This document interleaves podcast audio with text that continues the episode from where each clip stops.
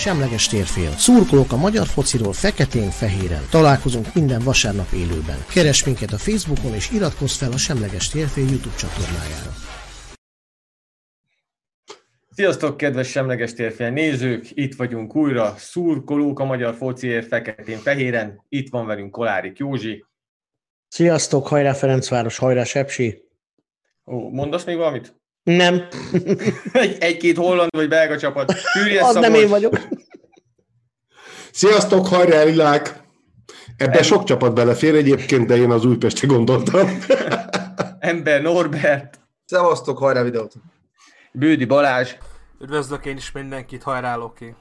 És jó magam, hajrá Diós Győr. Csapjunk is bele a lecsóba. Ez a nevet, hogy hajrá Diós Győr. Igen, igen. Hát az én nevemet nem mondhatom be, hogy én magam, de ki van írva, úgyhogy jó, ez így szerintem tudják az emberek. De várjál, az van kiírva, hogy Emodi Zoltán. Igen, igen. Ez már korszerű magyar, új, új magyarul van kiírva, úgyse használ már senki ékezeteket, mióta bejött a mobiltelefon, úgyhogy barátkozzatok meg vele, de hajtsunk tovább gyerekek, mert hosszú lesz a műsor megint.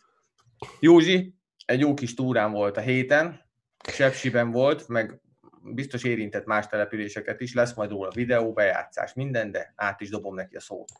Hát, az volt az alkalom, hogy a Ferencváros Bukarestben játszott, és ilyenkor mindig Sepsiszentgyörgy az alaptábor, ugye ezt szokták mondani a csúcs támadás előtt, így be kell melegíteni különböző olyan eszközökkel, amivel rá tudsz készülni egy mérkőzésre, a hangodat, ilyesmit, májat is, úgyhogy közben, közben sikerült megünnepelni a Sepsiszentgyörgyi kosárlabda ötödik román kupáját, amit egyeduralkodóvá tette őket Romániában.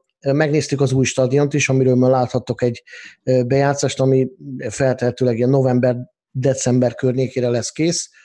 Még betekintést nyertünk a, tulajdonképpen Erdélynek a sport életébe, és majd erről láthattok több videót is, de most az a lényeg, hogy el kell mondani, hogy Sepsiszentgyörgy egy ilyen ötven-hatvan ezres település Erdélyben, Székelyföldön, és a Az, az, a, az a dolog állt elő, hogy az egyeduralkodó kosár csapata mellett most van egy első osztályú labdarúgó csapata, és felépülőben van egy kézilabda bázis, amit, a, a, amit feltehetőleg egy öt-hat éven belül ők is első osztályúak lesznek. Van egy jégkorong csapatuk is, ami ugyan még, még nem azon a szinten van, mint a, a, a Székelyföld másik nagy csapata, a Csíkszereda, de egy olyan sportváros lett végül is Sepsiszentgyörgyből, valami elképesztő, úgyhogy érdemes oda menni.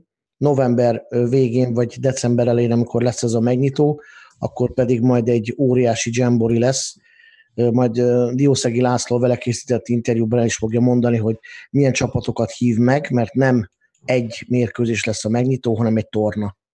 Úgyhogy nem is húzom tovább az időt, mert van miről beszélni még.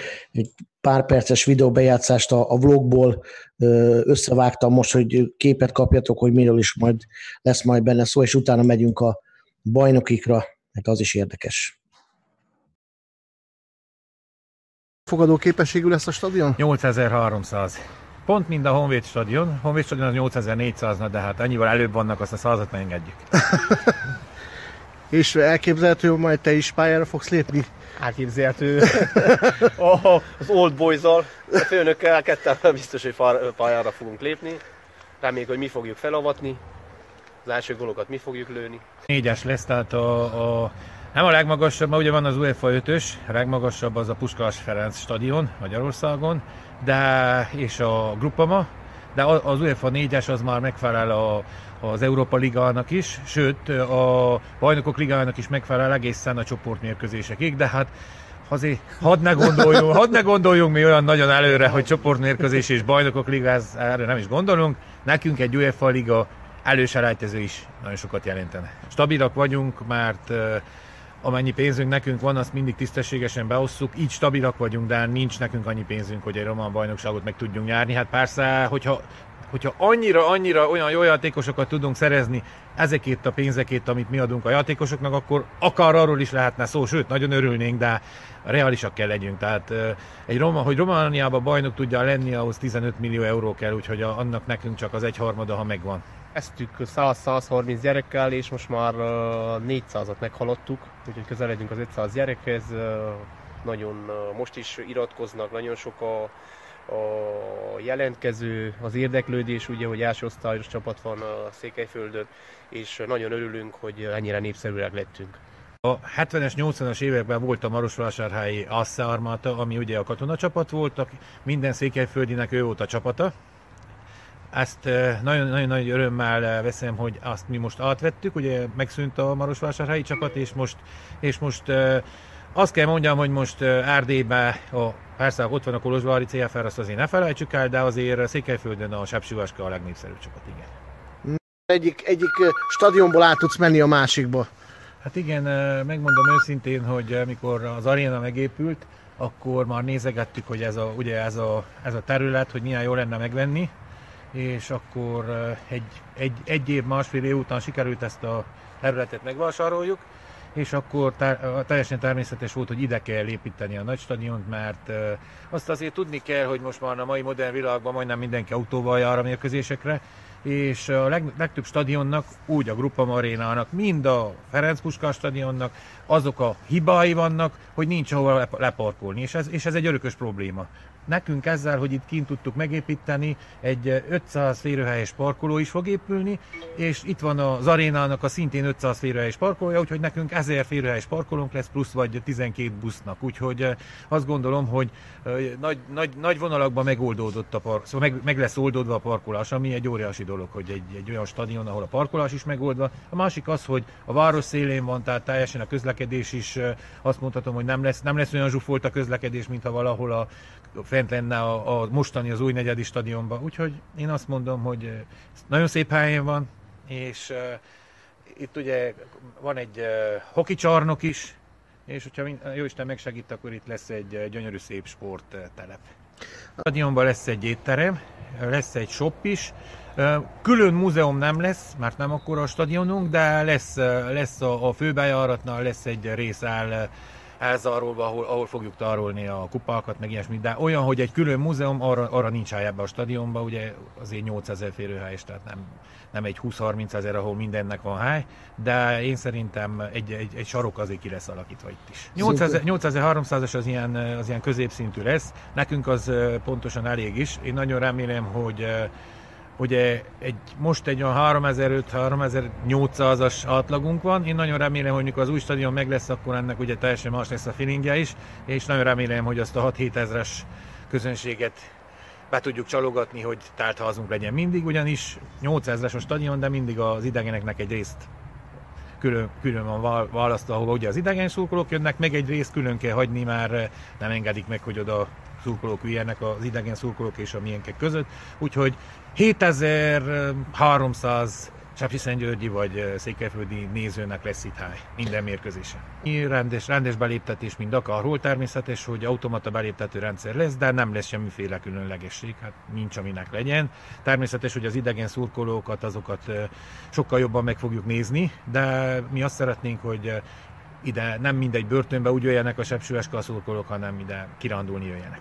Azért el kell mondjam nagyon keserű szájízzel, hogy azért itt Székelyföldön is a szurkolók nagyon, nagyon az eredmény, eredményfüggőek, tehát amikor jól megy a csapat, akkor tártház van, három nappal a mérkőzések előtt elfogynak a jegyek, mikor egy kicsit gyengébben megy, akkor már mindenféle science fiction bundákat kiabálnak, meg ilyen butaságokat, úgyhogy ez, ez, ez nagyon keserű szájíz nekem, de én azt mondom, hogy egy két-három ezer bérletesünk nekünk is lesz. Isten azt adja, hogy az idén tudjuk a stadionavatót megcsinálni, mert akkor azt jelenti, hogy akkor egy nagy dolognak nézünk elébe a kétezer-húszas és huszonegyes bajnokság végén.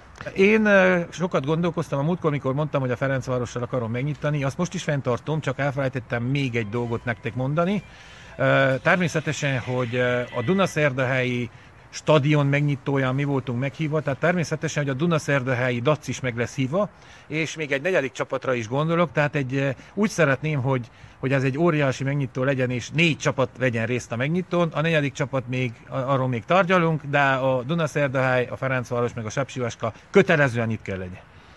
Hát akkor ez egy jó futball hétvége lesz. Köszönöm szépen, sok sikert kívánunk mindenhez. Mi is köszönjük szépen.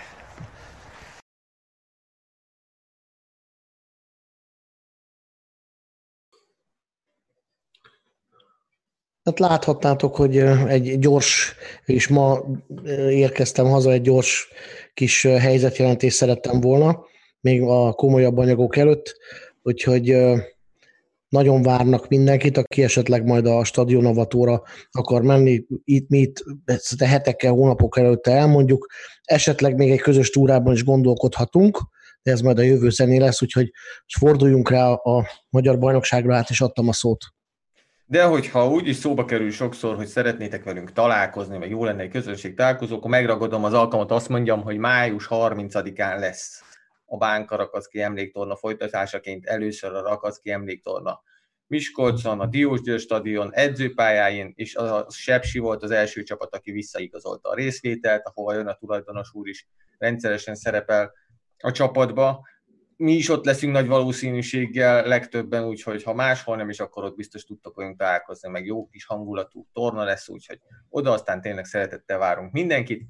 De forduljunk rá a fordulóra, ahol nem kevés gól született, voltak kisebb és nagyobb meglepetések, Honvéd, Felcsút, ahol én azt gondoltam először magamban, hogy egy ilyen megegyezéses X lesz.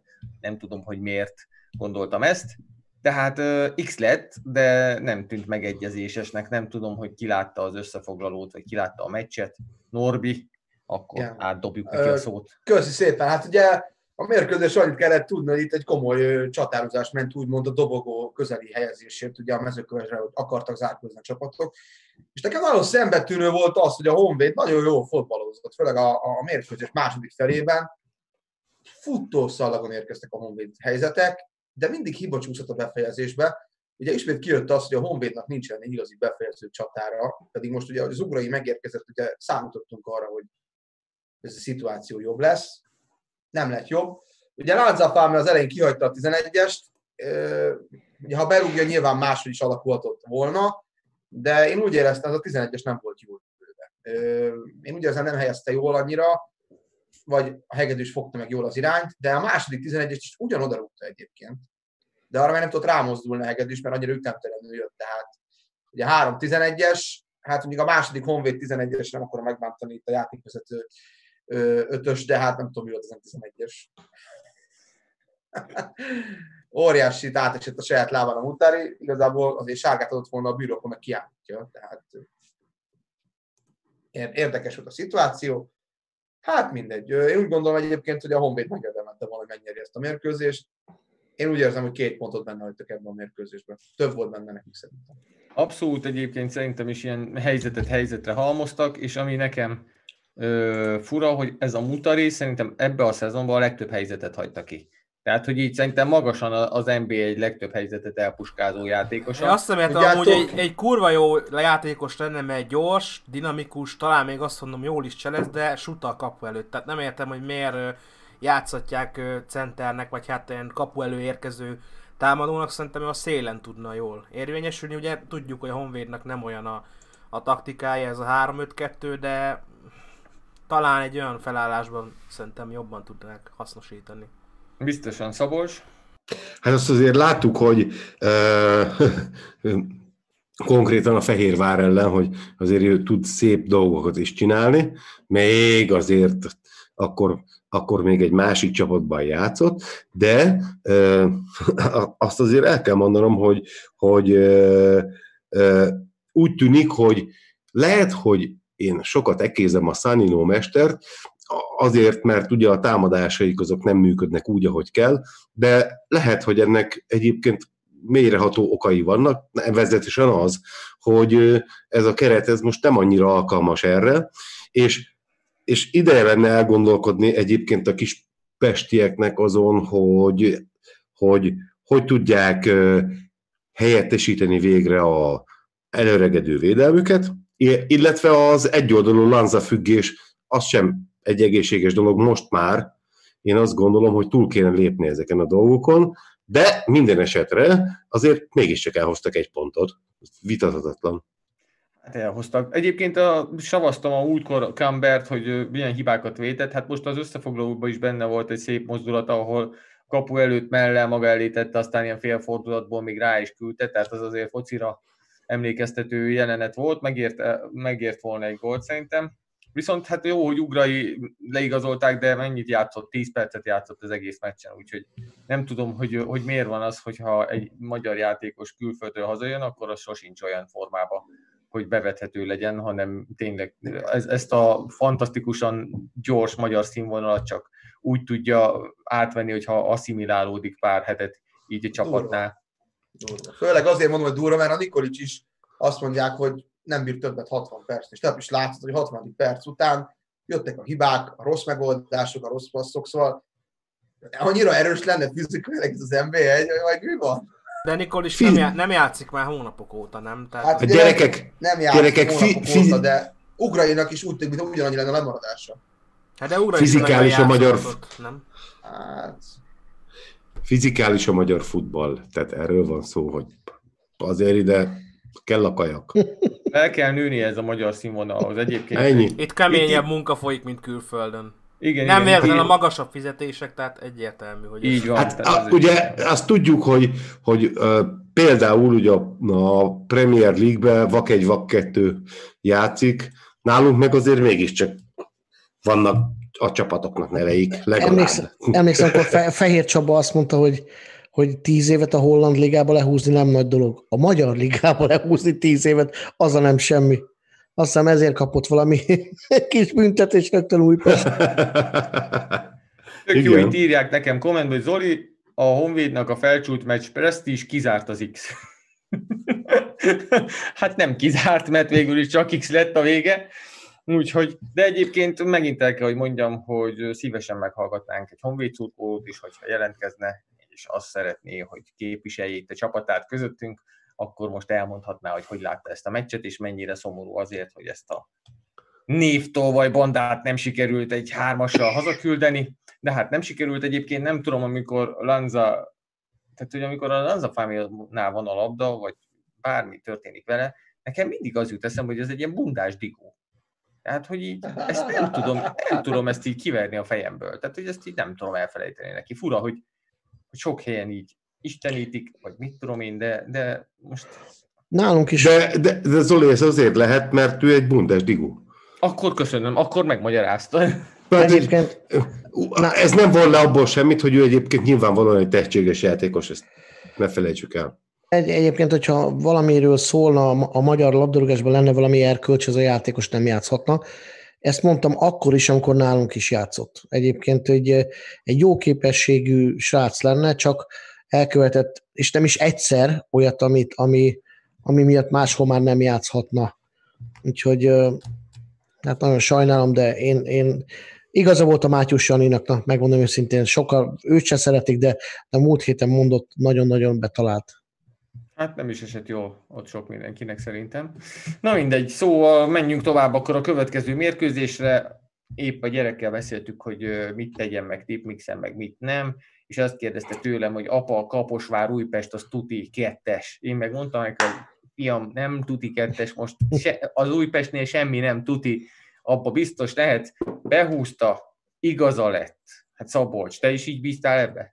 Újpestnél van tuti egyébként, az, hogy soha nem tudhatod, hogy mi fog történni.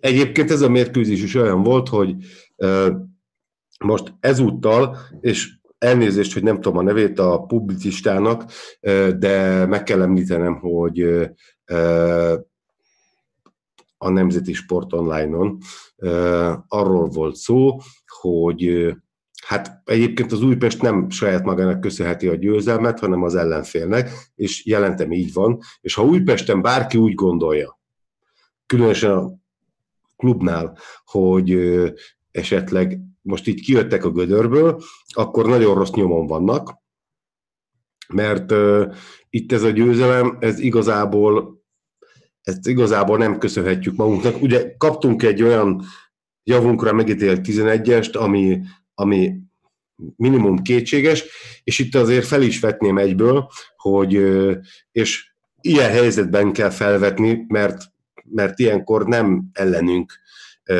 szólt a dolog, hanem a javunkra, hogy vajon a közvetett szabadrúgás, mint olyan, mi az Istenért kopott ki a labdarúgásból? Ugye arról volt szó, ha egyáltalán szabálytalan volt a védekező játékos, hogy a játékosunk, a támadó játékos az ellenfél tizenhatosán belül a kaputól egyértelműen elmozgó irányban esett el egy olyan helyzetben, amikor esélye nem volt a labda arra, hogy gólt szerezzen, de arra se, hogy egyébként bárkit egy érintéssel vagy pár érintéssel gólhelyzetbe hozzon, és ennek ellenére meg lett ítélve a tizenegyes. Én azt mondom, hogy Hogy, hogy ez így, persze örülök annak, nyilvánvaló, tehát most ezt így kár lenne eltakadni, hogy ezt a mérkőzést megnyertük, de hát a, a, a teljesen tök utolsó ellen egy egy nullás soványka győzelmet elérni úgy, hogy volt két kapufájuk, amelyikből bármelyikből gól lehetett volna, minden további nélkül, és még azon kívül is voltak helyzeteik, azért az, azért a, hát az több, mint tragédia. És én azt gondolom, megjelent egy olyan ö, interjú is most a Vignyeviccsel, hogy ő beszélte a tulajdonossal, meg így, meg így mindenkivel, meg a, az Atya Úristennel is, és hogy most mi lesz az ő sorsa, és persze nem derült ki belőle semmi, mert hát értelemszerűen nyilvánvalóan megint a semmiről beszél, de én azt gondolom, hogy, hogy itt nem innen indul a probléma, hanem onnan indul a probléma, hogy mélységesen mély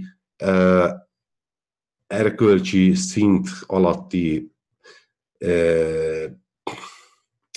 klubvezetéssel, tulajdonlással, és abból kiindulva nem lesz itt semmi. Hiszen a futball az erkölcsről, általában a sport erkölcsről, felpréről és egyebekről szól. Eddig a meccs, illetve hát még szintén a meccsről szeretnék egy pár szót szólni. Azért ugye huszonkettedikén volt az évfordulója Lázár Bence halálának, és nagyon szépen köszönöm, hogy a kaposvári szurkolók, miután mi nem voltunk ott, megemlékeztek róla, és ez egy óriási nagy gesztus, és én azt gondolom, hogy megsüvegel, megsüvegelendő mindenképpen, és ezúton is én azt gondolom, hogy eh, hát, srácok, jó, most nem fogom tudni folytatni, mert eh, jó, menjünk tovább. Jó, akkor átveszem egy kicsit. Hát gyerekek, ahogy néztem ezt a meccset, az volt a fejemben, hogy azt, az Isten is azt akarja, hogy a Kaposvár kiessen. Tehát hát, egész egyszerűen... Három kapufát lőttek. Tehát ezek a srácok akármit csinálnak, akármit próbálnak meg, a szerencse az olyan szinten háttalál nekik, hogy itt, itt tényleg akármit csinálnak, nem, nem tudnak pontot szerezni, győzelmet szerezni, és így nem fognak a tabellán se feljebb lépkedni. Úgyhogy kicsit, kicsit rossz lehet ez az érzés, de, de, de valahogy én ezt éreztem, és valószínűleg már szurkolók is ezt érzik. Józsi? Igazán csak az együttérzésemet írtam be a, a Szabinak, hogy persze ilyenkor mindenki egy kicsit elérzékenyül, és tökéletesen egyetértek ezzel. Kicsit én, ugye én nem néztem a mérkőzéseket, mert ki nem tudtam nézni, csak ezt a momentumot ugye többen is megírták a Szabi mellett, hogy milyen sportszerűek voltak a kaposváriak, ez nagyon rossz, hogy ez a hét, ugye er, erről kell, hogy szóljon. Máshol is sajnos volt ilyen, de ezt majd a Zoli elmondja. Igen, de beszéljünk a meccsről, Norbi. Ugye én azt szeretném a meccsről kiemelni, ugye függetlenül ez a szomorú dolog történt, úgyhogy itt is reméljük, hogy azért sikerül minél hamarabb túllépni ezen a családnak, mikor nagyon nehéz is, úgyhogy részvétem továbbra is a dologban, hiszen olyan, mint tegnap lett volna, de mint hogy adásban lett volna, ugye a Bence a sporttéről, és ma már ugye nincs, nagyon fura. De viszont a meccs, amit szerettem volna mondani, hogy ahogy az Oli is mondja, hogy hátrálnék a szerencsét, ez olyan volt, mint ami általában egy jó tippixelmény szokott lenni sokoknál, hogy hát az utolsó meccsen biztos bejön, és kilencven pluszot befogják, a tizenegyes is elmegy, ugyanezt érzem a Kaposvárnál is. Tehát, hogy ezek bárhonnan lőnek kapura, bárhogy lőnek kapura, bármilyen szögbe, bármilyen erővel, az vagy kapufa, vagy odaér a kapus is, mindig élete formájában véd. Tehát tényleg ez a csapatnál már azt látom, hogy ezek nem, hogy nincsenek szerencsések, hanem kifejezetten bal szerencsések. Tehát mintha tényleg senki nem akarná azt odafönt, hogy ők sok ponttal esetleg még úgy visszajöhessenek matematikailag, és ha belegondolunk, nem is tudom, mikor volt utoljára ilyen, ilyen csont nélküli kieső, talán a, Duna, a, Passe, a Dunaváros Passe volt utoljára, aki, meg a Vác, akik ilyen csont nélkül kizúgtak az en bé á-ből. Hogy már hat-hét-nyolc forduló vége előtt már reménytelen volt a helyzet. És most is a Gyirmót pár éve. Ja, meg a Gyirmót, igen, igen, igen, a Gyirmót. Ugye ők hét fordulóval a vége előtt már kiestek. De hogy azt érzem most is, hogy nem, hogy nincs szerencséjük, kifejezetten bal szerencsések, pedig most, tegnap jól játszottak a Kaposvár. Jó játszottak. Voltak jó megoldások, meglátások a játékosoktól. Ádám Martin se hitte el, hogy kapufa. Én sem. Amikor azt el... Nem is értem. Ilyen, ilyen nincsen. Egy, nem is tudom, kettő-három kapufája volt a Kaposvárnak, biztosan nem több. Tehát hazai pályán legalább a kapufáról menjen már befele a labda, érted? De nem megy befele. Vagy legalább egy. De még, még, még, még egy csöves pontot sem bírtak szerezni. és így ugye utolsó lettem a tippversenyben.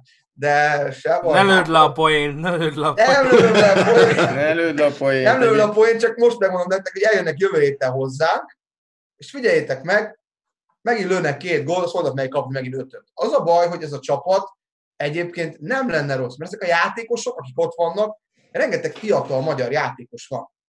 És én úgy gondolom, hogy ez egy tök jó vonal mentén akar menni ez a Kaposvár-Rákóczi.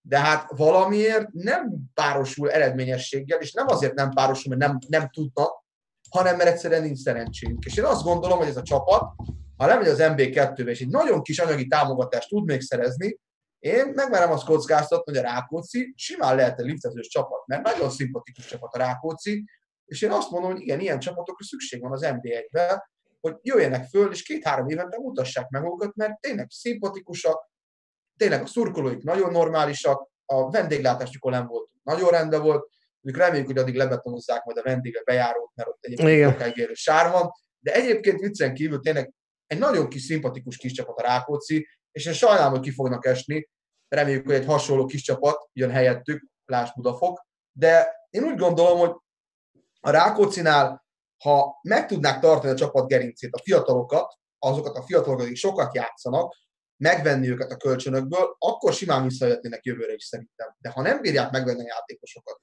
és a kölcsönjátékosokat végleg visszarendelik, akkor viszont sajnos szerintem nagy bajok lehetnek a Rákóczinál, és lehet, hogy stabil em bé kettő, de lehet, hogy kiesés rendőmenekülés lesz jövőre. Sajnos. Igen, és hogyha azt nézed, hogy fiatal játékosok, minden, és mennyire demoralizáló lehet meccsről meccsre ezt átélni, hogy mindent elkövetsz, jól is játszol, kapufákat rúgsz, nem megy be a helyzet, tehát hogy ez nem lehet egy jó érzés. Szabolcs? Igen, és itt uh, én azt tudnám mondani, hogy Kaposvárron vagy Kaposvárra, hát hogyha én így üzenhetek, tehát hogy így ez furcsának ad ez a kijelentés, de hogy ott volt a, itt uh, most telje, most tényleg puskázok, az Igor Tarasovsz és az Andriy Yakimiv, aki, akiket ugye a télen vettek, de sem játékban, nem, játékban nem tudták felülmúlni semmelyik hazi játékost, büdös bunkóságban viszont vitték a prímet. Tehát, hogy, és ez pont halálosan idegen szerintem a Kaposvár választott stratégiájától. Én, én azt gondolom, hogy, hogy, hogy ők ők nagyban ö, ellene dolgoznak annak, amit mi gondolunk róluk, és szerintem amit ők elképzeltek is, és, ö, és ráadásul szerintem egyébként, bár nem tudom, mert nem vagyok tisztában ezekkel a kérdésekkel, de tulajdonképpen a, a büdzsét is ö, ö, túlzottan megterhelhetik akár, ö, úgyhogy én azt gondolom, hogy, hogy ha elfogadjuk azt, ami a kommunikáció, már pedig miért ne fogadnánk el, nem tudjuk, nem vagyunk tisztában ezekkel a belső dolgokkal, hogy a Kaposvár egy olyan stratégián van, hogy majd évek alatt építik föl szépen a, az, hogy stabil en bé egyesek legyenek, akkor, akkor rájuk egyébként tényleg nincs szükség, és én meg is lepődtem az igazolási időszak alatt, hogy őket aztán végül is mégis leigazolták, mert szerintem most az lenne az ő feladatuk, és lehet, hogy ez esetleg sértő lehet kaposvári szurkolóknak, amit most fogok mondani, de nem hiszem, hogy nekik most egy örömfocit kell bemutatni. És még egy dologra szeretném felhívni a figyelmet, és óriási elnézést kérek, hogy nem tudom a nevét, de aki az, azt hiszem az első kapufát lőtte, olyan tizenhat-hét-nyolc méterről a bal alsó sarok felé, és ott elhagyta aztán a játékteret, vagy kifelé pattant a labda a kapufáról. A srác, ő, ő, ő egy nagyon fiatal magyar játékos, aki már ez előtt is, hogy ezt a kapufát meglőtte volna, feltűnt, bár nem ismerem, ez az én szegénységi bizonyítványom, hogy, hogy rettenetesen jó, szuper kis játékos, és, és innen, innen mondom neki, ha esetleg nézi, vagy hogyha esetleg majd később látja, hogy, hogy menjen így tovább és csinálja, mert ez jó lesz, mert, mert van benne fantázia, igenis. Az én csapatomról meg annyit tudok mondani, hogy, hogy az ilyen mérkőzéseket egyszerűen így meg kellene nyerni, de hát amilyen szituáció van, és most ebben nem fogok belemenni tényleg, egyáltalán nem egyértelmű, hogy meg tudjuk nyerni ezeket a mérkőzéseket. Én ugyanis már nagyon utálom, hogy a saját csapatomat ócskázzam, mert, mert hát azért mégiscsak lila a szívem, tehát most mit csináljak, de hát tudjátok, hogy most A, ami nem hangzik el, hogy az most miről szólna újfent, de azért ezt így megmutatom, és akkor a többit pedig tudjátok. Tehát Szabolcs, a saját játékosaitok is leúcskázzák saját magukat.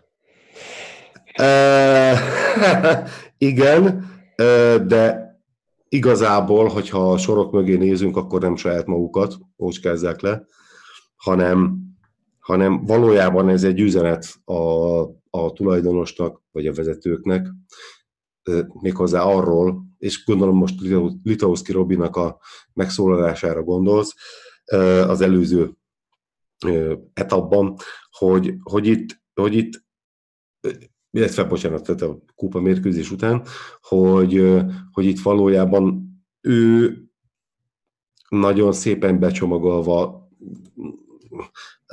porcukorral leszórva, de végül is az, a tulajdonosnak üzent, hogy ez így nem mehet tovább, és, és én nagyon becsülöm, hogy legalább ennyit meg tudott tenni, és látszik, látszott rajta, hogy óriási lelkivívódás, óriási önellentmondás van abban, amikor ő a, ezt elmondta, és én egyébként hasonlóan viszonyulok ehhez a dologhoz, csak ő nyilvánvalóan még élesebben éli meg nálam ezeket a szituációkat, hiszen ő ott van a pályán, ő neki, és nap mint nap meg kell élnie azt a szart, ahogy Robi fogalmazott, amit letesznek a pályára, és valószínűleg ez így van az edzésen, edzésen is, meg az öltözőben is, meg úgy a mindennapjaikban. Azért ha most le akarom fordítani így a mindennapi életünkre, ha neked van egy olyan munkahelyed, ahova nap mint nap úgy mész be, hogy eh, vajon, vajon téged milyen vegzatúra,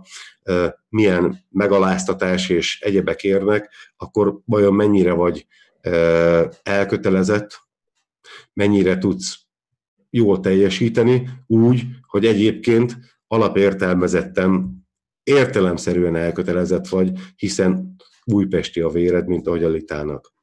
És hát ez jön ki belőle, és aki ezt nem tudja leolvasni, így Újpesten a vezetők közül, hát én azt nagyon sajnálom, és, és én azt mondom, hogy akkor nem feltétlenül ide való, mind a mellett, hogy, hogy valószínű, hogy ez egy darab emberen múlik, és az az egyetlen egy darab ember pedig Barcelonából, ahol már is napfényes idő van, és húsz fokok, őt nem fogja érdekelni, mert ő köszöni szépen jól van.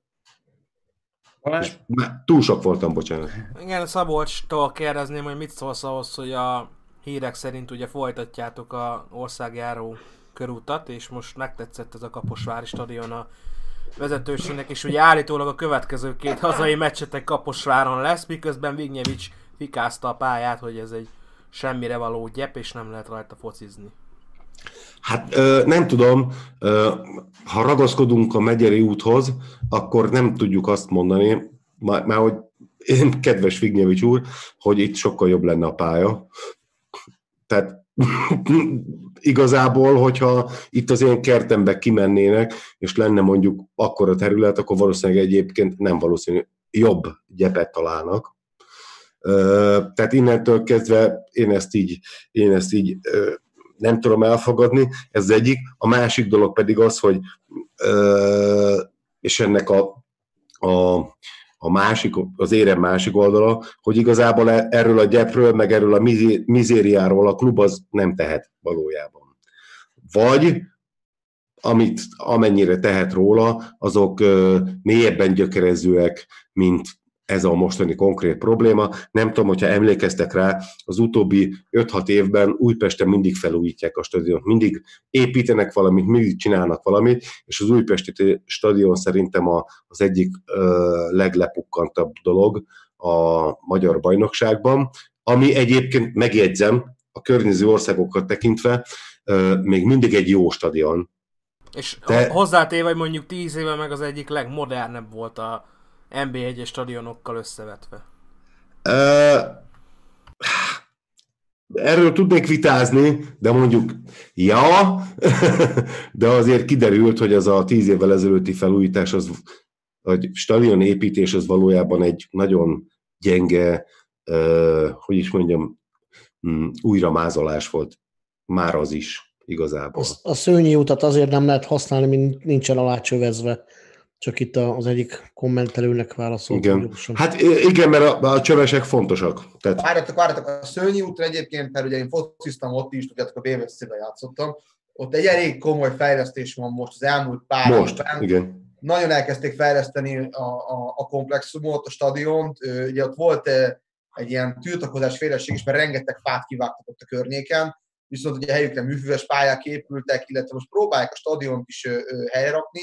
És én úgy tudom, hogy elvileg gyepszőnyeg csere is lesz a közeljövőben.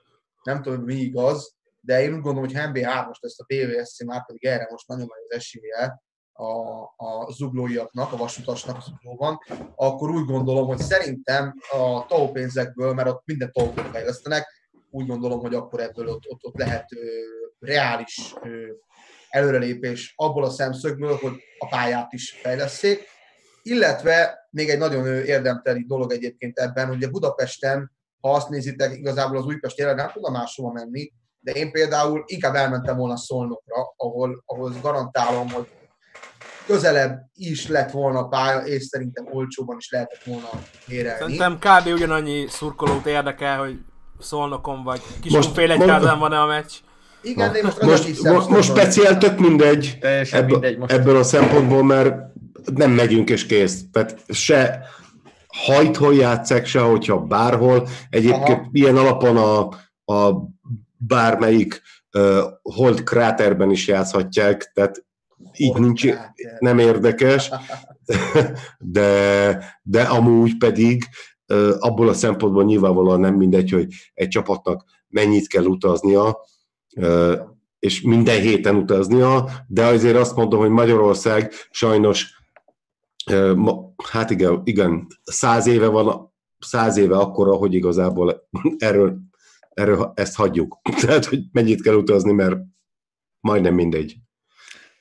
Lezárván az Újpest meccset még annyit mond, kérdeznék Szabolcstól, hogy mutattad az előbb a felsődet, és azon van ez a címer, akkor ez az Újpest címere.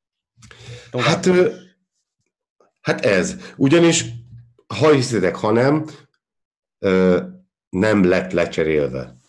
Tehát, tehát még a, a, a klubtulajdonos sem cserélte le, hanem egy, egy másikat preferál, mondjuk úgy. És mit preferál? Videóton, videóton, Zalaegerszeg, öt gól, gyerekek, hát parádés mérkőzés lehetett, nem unatkoztak a nézők. Norbi, nagyon vigyorogsz. Igen, igen. Ö, egy nem várt szereplő lett a, a főhős a mérkőzésen, ugye? Szerintem ezt mindannyian tudjuk, hogy ez így van. Ugye Iván Petriák srácok, úgyhogy ö, ennek nagy apropóján gyorsan át is állítom a hátteremet, hogyha már Ivánról van szó, akkor ugye ünnepeljük meg őt. Tehát ő lenne az a mérkőzés embere, aki nem is tudom miután, mennyi idő után lőtt újra Mester hármast a Videótonba, úgyhogy ezután is gratulálok neki. Ha jól emlékszem, még Csepovics barátom volt az utolsó, az egyik Csepovics. És ugye, pont ellenünk sajnos. Pont a Debrecen ellen egy öt öt kettes mérkőzésen szerzett Mester hármast, hát ha jól emlékszem, ez legalább három éve volt, hanem négy. Úgy gondolom egyébként, hogy jól játszottunk, jól kezdtünk az elején, ugye egy pontrugásból stopira megszerezte a vezetést, ugye szöglet, nem tudom, hogy Demjén kapus hova jött, vagy mit akart, illetve két zalaegerszegi védő megnézte egymás hajának a színét közelebbről, mert hárman összeszaladtak, így hát jött stopira a nevedő negyedik, és befejezte. Szépen egyébként. De majdnem kaptunk utána azon egy gólt, Ádám szerencsére résen volt, ő megoldotta a feladatot, hál' Istennek, és akkor utána úgy éreztem, hogy így passzív mezőn fölényünk kezdett el lenni, de hát legyünk őszinték, azért jobb csapat képét mutattuk a pályán, jobban játszottunk, sok lehetőségünk volt, de még azért fontos hozzátenni, hogy fiatalok is játszottak egyébként a mérkőzésének, nagyon örülök, hogy Kárió a nyárit, a Szabót játszatta, ennek nagyon örülök, hogy mind a ketten beálltak. Illetve volt kapufa is az első fél időben, tehát nem volt egy rossz volt az első fél, egy elég jó, dinamikus félidő volt. A második félidő elején ugye kaptunk egy tizenegyest, ahol piros lappal díjazták az Alegerszegi védőt. Hát én nem tudom, én szerintem az nem volt piros lap. A tizenegyes tény az nem vitatható, az egyértelmű. Azt én is erősnek éreztem. Én ugye. azt szerintem sárga lapnak kellett volna lennie. Mindegy, köszönjük szépen a lehetőséget. Ha már így alakult, akkor kihasználtuk. És ugye Nikolics a tizenegyeshez, amit én nem, nem tudom, hogy vagy erő nem volt benne, mint a Lánzafán a tizenegyesét látta volna, ugyanúgy, ugyanarra az volt arra. Na mindegy, szóval nem lett gól, és akkor ugye húsz másodperc csetelt el, és Petriák kb. nulla szögből volt lőtt, óriási, nagyon szép volt lőtt Iván, és akkor itt elindult ugye a, a Petriák show, nem sokkal később követte egy második találat, szintén ugyanarról az oldalról, még egy kicsit már azért beljebb volt a pályán, most kb. Az ötös sarkáról lőtte a második gólt, és akkor utána pedig jött a, a, a harmadik, ö, harmadik ö, méltán híres gól, ugye, ami pedig ö, egy gyönyörű szép labdaszerzésből volt, amit Bambolya épp csak orral vagy csőrrel megtolt, Kiskokó jött, bepasszolta, és gyönyörű szépen a hosszúba elgújtott a keresztbe Ivánnak volt, és így lett négy nulla. Utána annyira nem láttam már, hogy nagyon megszakadnák a hatvan, nem tudom, hogy perc környékén lehetett a négy nulla. Ledomináltuk ezt a mérkőzést, igazából azt kell, hogy mondjam, végre úgy játszottunk, ahogy ezt elvárjuk. És miután ez megtörtént, és ugye ledomináltuk a, a, a mérkőzést, akkor utána a végén, hát azért Stoppira gondoskodott róla, hogy azért egy pici izgalmas lehessen a végén. Hát összehozott egy tizenegyest, ami, ami nem volt kérdés, tehát az, az is szintén tiszta tizenegyes volt. Ugye Radó állt oda, és belőtte ugye Kovácsik mellett a labdát, és ugye így alakult ki a négy egyes végeredmény. Összességében azt tudom mondani, hogy nem játszottunk annyira rosszul végre, voltak látható jelek, hogy jó a játékképe, úgy már vannak jó megoldások, úgy tényleg jó volt nézni a, a, a mérkőzést, illetve nem nekem a Petriák az nagyon tetszett, ez az a Petriák, aki a Fradiba is játszott. Erre azt tudom mondani, hogy ez a Petriák az, akit a Ferencvárosban láthattak a nézők korábban, tényleg nagyon játszott, jó labdái voltak, belement a párharcokba, beleállt, meghúzta a cseleket, tényleg jó volt nézni az Iván játékát. Nekem a fiatalok játéka szintén nagyon tetszett, tehát a Nyárinak és a Szabónak nagyon örülök, hogy játszottak. Végre fiatalítunk, ez nagyon jó jel, nagyon jó úton haladunk. De hát a csatárok még mindig nem lők a gólokat. Azért ez a negatív tapasztalat a mérkőzésről. Körülbelül háromezer-ötszáz-négyezer néző volt kint, nem volt azért olyan rossz, úgy gondolom. Igazából egyetlen egy dolog bántott az egész meccsen, hogy Nikó nem bírta megújni a gólt, még tizenegyesből se, úgyhogy remélem a következő mérkőzésen az is sikerül gólt lőjenek is. Mondhatjuk akkor, hogy Petriák végre elkezdett futballozni, mert a nagy hajcihő, ami ment körülötte, azóta szerintem olyan sok mindent nem csinált a Vidibe. Józsi? Nekem is az a véleményem, hogy azért már ideje volt ennek a Petriáknak, hogy valamit villancson a Vidibe. Azt nézem, hogy Nikolics most kondiban nincs ott, vagy, vagy, vagy, vagy más, más stílusú csapatokba játszott. Én mindig azt látom, hogy picit túl sok az elvárás vele szemben. Én nagyon sajnálom, hogy pont, pont most a Zalaegerszeg ellen nyílt ki a, a zsák, viszont a gólzsák, viszont azt lehet, hogy most lecsesznek a többiek, hogy elmondom, hogy jövő héttől, ha, inkább, inkább azt mondom, hogy jelentkezett Zalaegerszeg szurkoló, és nagyon remélik, hogy ő nem követi a, nem követi a kispestiek példát, hogy amikor adásba kéne kerülni, akkor eltűnik. Tehát, hogy nagyon reméljük, hogy a jövő héttől már tudunk egy zalaegerszegi szurkolót is prezentálni. Itt mondom, bármelyik csapatnak a szurkolójának, aki jelen pillanatban nincsen képviselve, látjuk szívesen. A mérkőzéssel kapcsolatban azt látom, hogy bajnok esélyes csapat, és baromi kevés a néző, Norbi. Nem, ez most nem, nem fikázás, hanem egyszerűen nem Nem, nem látom, hogy...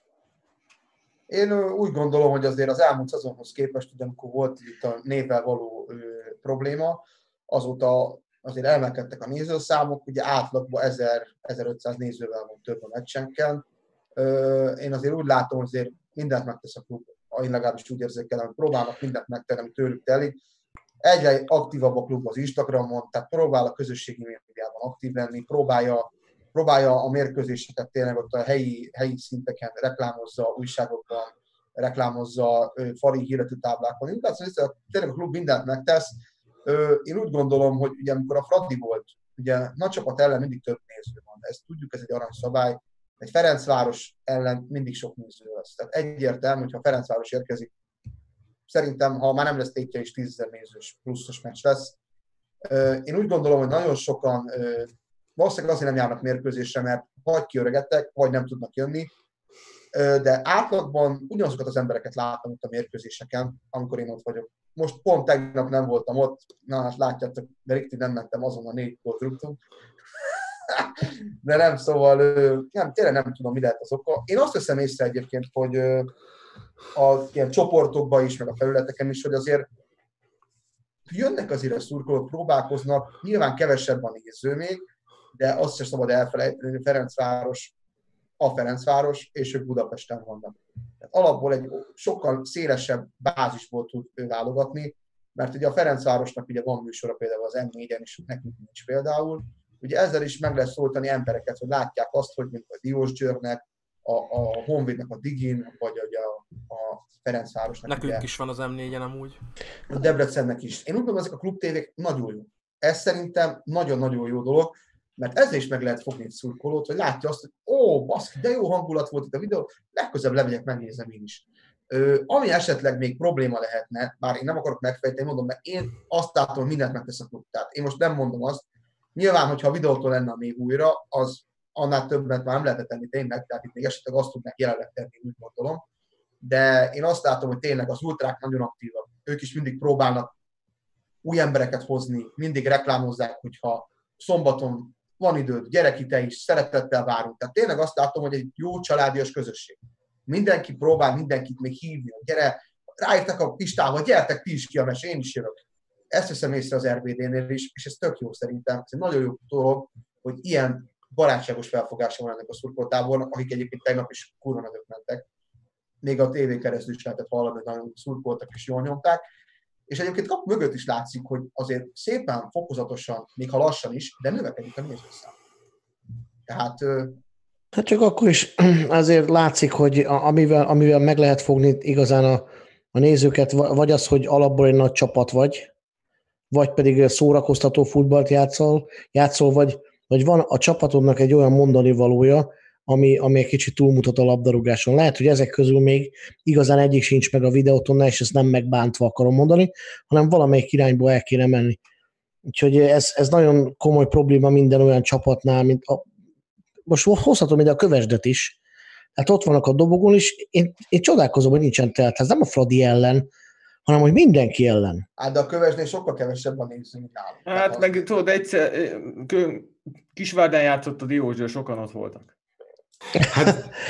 Ez most célzás akart lenni, ugye, ugye na mindegy, ne, most nem, nem, nem, nem a videóton fikázása, a, tehát mindenki fogja fel. Józsi, ahol meg lennének szurkolók, ott megelüldözik őket, tehát hogy így.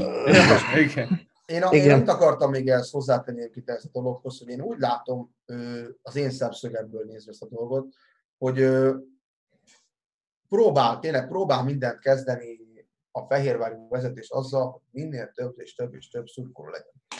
De azt nem szabad elvenni, hogy egy, amíg megy a jégkorong szezon, addig megosztik a figyelem. Mert Fehérváron van egy elég jó, relatív jó ö, szurkolói bázisra rendelkező jégkorong csapat. Ami ugye, amikor nem ment a csapatnak, ha a jégkorongra, akkor is nagyon sokan jártak. Ott van a kézilabda, ahol ugye az er bé dé-sek szoktak járni, amikor nincsen meccs. Tehát ők is azóta járnak, vannak olyan szurkolók, akik nem járnak most valahol foci meccsen, kézilabdára járnak. Tehát ez megoszlik. És ott van a kosárlabda is, ugye aznak van általában a legkevesebb látogatottsága jelenleg. Én úgy gondolom, hogy ha tudnának egy olyan egységes időpontrendszert megcsinálni, mit tudom én, nyilván ez nehéz, de lehet, hogy az lenne jó, hogyha tudnák kategorizálni, hogy mondjuk szombaton foci van, mit tudom én, vasárnap kora délután kézilabda, akkor péntek este van meg a kosárlabda, és akkor tegyük föl, vasárnap délután meg van a jégkorong. Ez így jó föl lenne építve. De nem tudom, tehát lehet, hogy anyagi megfontolás is lehet ebben, hogy nem jönnek ki annyian, mert drágának találják. Nyilván én Pestről máshogy látom. Én nem hát tudom, ezért, jó Norbi a, ezért jó Norbi a, a, a curling, mert például Újpesten nagyon jó curlingesek vannak, csak a kutyát nem érdekli, és nem vonja el a figyelmet. Tehát hát, szerintem bele kéne vágni. Elképzelhető, az is elképzelhető, hogy nem tudom, lehet, hogy valami együttműködési megállapodást kéne kötni, vagy nem tudom, lehet, hogy néha ilyen nyereményjátékot Mindenesetre nem tudom, mert ugye én nem lent vagyok, én nem akarok okoskodni, nem akarok megfejteni nem Budapestről, mert nem tiszta. Nem, nem, nem lennék úgymond hiteles ebből a szemszögből, hogy én fejtem meg a lenti dolgokat. Ebben egy, nyilván egy olyan ember lenne az igazán, igazán jó, aki lent él. Tehát ő biztos látja, hogy napi szinten a, mondjuk a fehérvári rádiók mennyit foglalkoznak a vidivel. Zolinál ki fogja verni a biztosítékot, ez a lent. Abba biztos vagyok, de... Akkor úgy mondom, hogy Székesfehérvárot mennyit foglalkoznak a vidivel. Na. De, de Diósgyőr az a, meg fent van, nem? Az fent van. Mindenek felett mi meg oldalt, mi meg oldalt vagyunk. Diósgyőr mindenek felett van. Nyilván én most pesti észre gondolkodok, de én, azt, én úgy gondolom, hogy szerintem jó úton haladunk, az ultrákon nem bújik semmi. Ők tényleg mindent megtesznek.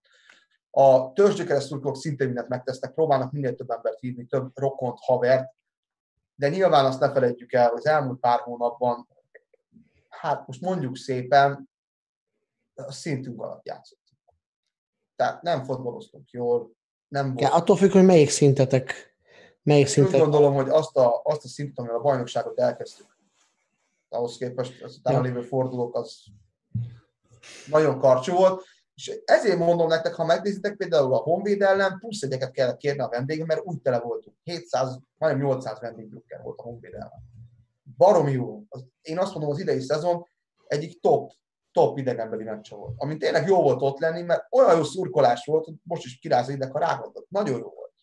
Fradi ellen is jó volt, még ha nem is volt tele a vendég, de nem, meg azért februárban rakni egy ilyen, nem is értem, de ugye ez a három, három meccses bajnokság átka, hogy az egyik meccset mindenképpen fagyáspont környékén játszott. Hát mindegy. Én úgy gondolom, én úgy gondolom, hogy szerintem nem járunk rossz úton, és ez a mérkőzés hátra egy jó közönségcsalogató mérkőzés lesz, és én úgy gondolom egyébként ezt így megmerem kockáztatni, hogyha tudnak jönni az eredmények, akkor egyre több lesz. És Norbi, mennyit láttál te abból, hogy ez most Kariónak a játéka, vagy Petriáknak volt a, az egyéni alakításainak a meccse. Tehát lá, lá, látni lehet abból valamit, hogy, hogy most már itt más játék alakul? Szerintem vannak jelei annak, hogy alakul át a csapat. Nyilván nem szabad elfelejteni, hogy a Nikolics hagyatékával kell, hogy úgy nagyjából érvényesüljön a Karióféle felfogás.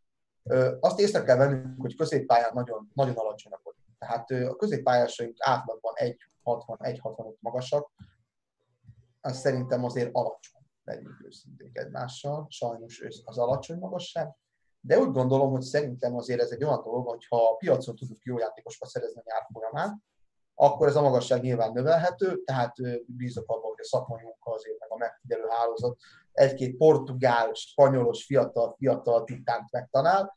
Uh, ahogy látom, hogy a fiataljainkhoz elkezdtük hozzányúlni, kurva jó, ennek nagyon örülök. Tehát ennek nagyon örülök. A nyári játéka nekem nagyon tetszik. Ha végig fogja bírni a kilencven percet, szerintem alapember lehet ebben a videótomban. A Szabó Levente is nagyon jó. Én is, nekem nagyon tetszett a játék a, a Szabónak is. És ne felejtsük ki, még ott van a Tamás is védőben, ugye. És ha belegondolunk, ugye a védelmi kis öregedő, tehát ugye Fiola sem lesz már fiatalabb, Vinicius sem lesz már gyorsabb, tehát azért nem baj, ha ilyen fiatalokat építkezünk, és mostanában az elmúlt pár hétben, bármennyire tudjátok, hogy én mindig mondom, hogy így a hangya, úgy a hangya, de az elmúlt pár hétben a hangya egyre jobban játszik. Mióta beszélt a Rosszival, nem tudom, mi történt ezzel a csávóval, de én szerintem egyre jobban játszik.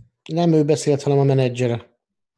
De úgy az, hogy tényleg jó játékos volt, de úgyhogy egyre jobban tudom, hogy szarul játszani. Egyre jobban kezd játszani a hangya, és lassan megkövetem magam, mert azt kell mondanom, hogy, hogy igen. Most már kezd videótok szinten fotbalozni, és úgy gondolom, hogy most már jogosan szerepel a kezdőcsapatban, mert jól játszik.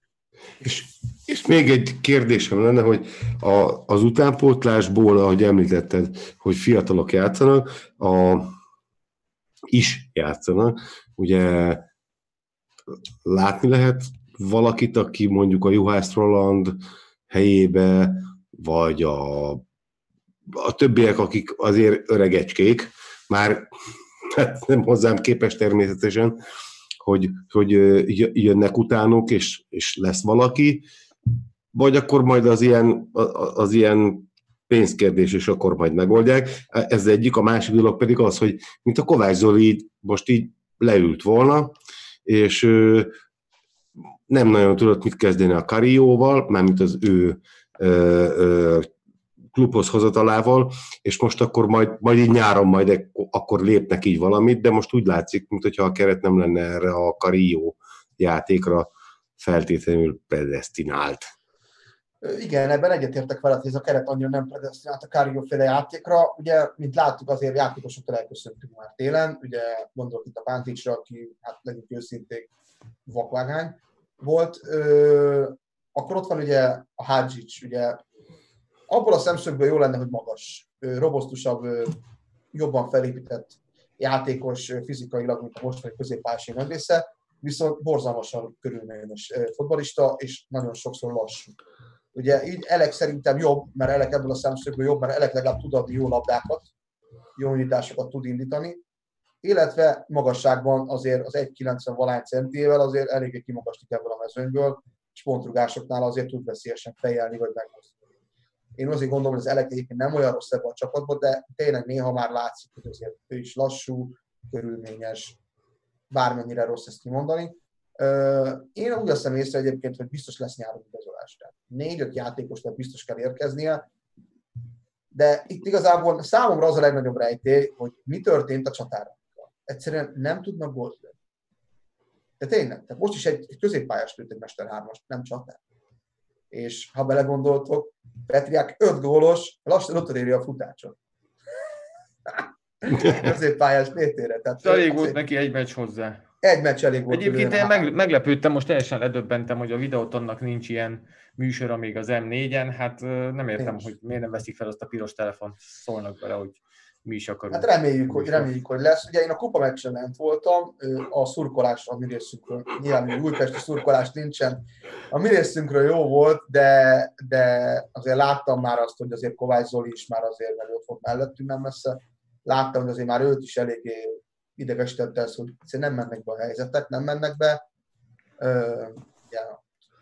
más, más nagy emberek is ott voltak, őket is zavarta, Hogy, hogy mi történik itt, és utána a Muszliu, ugye, aki a Juhásznak a helyére jött, én szerintem ezt kimondhatjuk, és szerintem nagyon jó fotbalista a Muszliu, vele nagyon jót fogtunk, ez tényleg ezt ki kell jelenteni, ez egy kurva igazolás volt ez a Viszár Muszliu. Úgy gondolom, hogy ő fogja pótolni a Juhász Roland. Tehát ő az az ember, aki a Juhász Roland helyére jött. A Tamás szerintem meg a jobb szélső, jó, jobb szélső, jobb back helyére fog érkezni. Nem akarok hülyeséget mondani, de én úgy gondolom, hogy így bátran nyújjunk hozzá a fiatalokhoz, legyünk őszintén, mi baj lehet.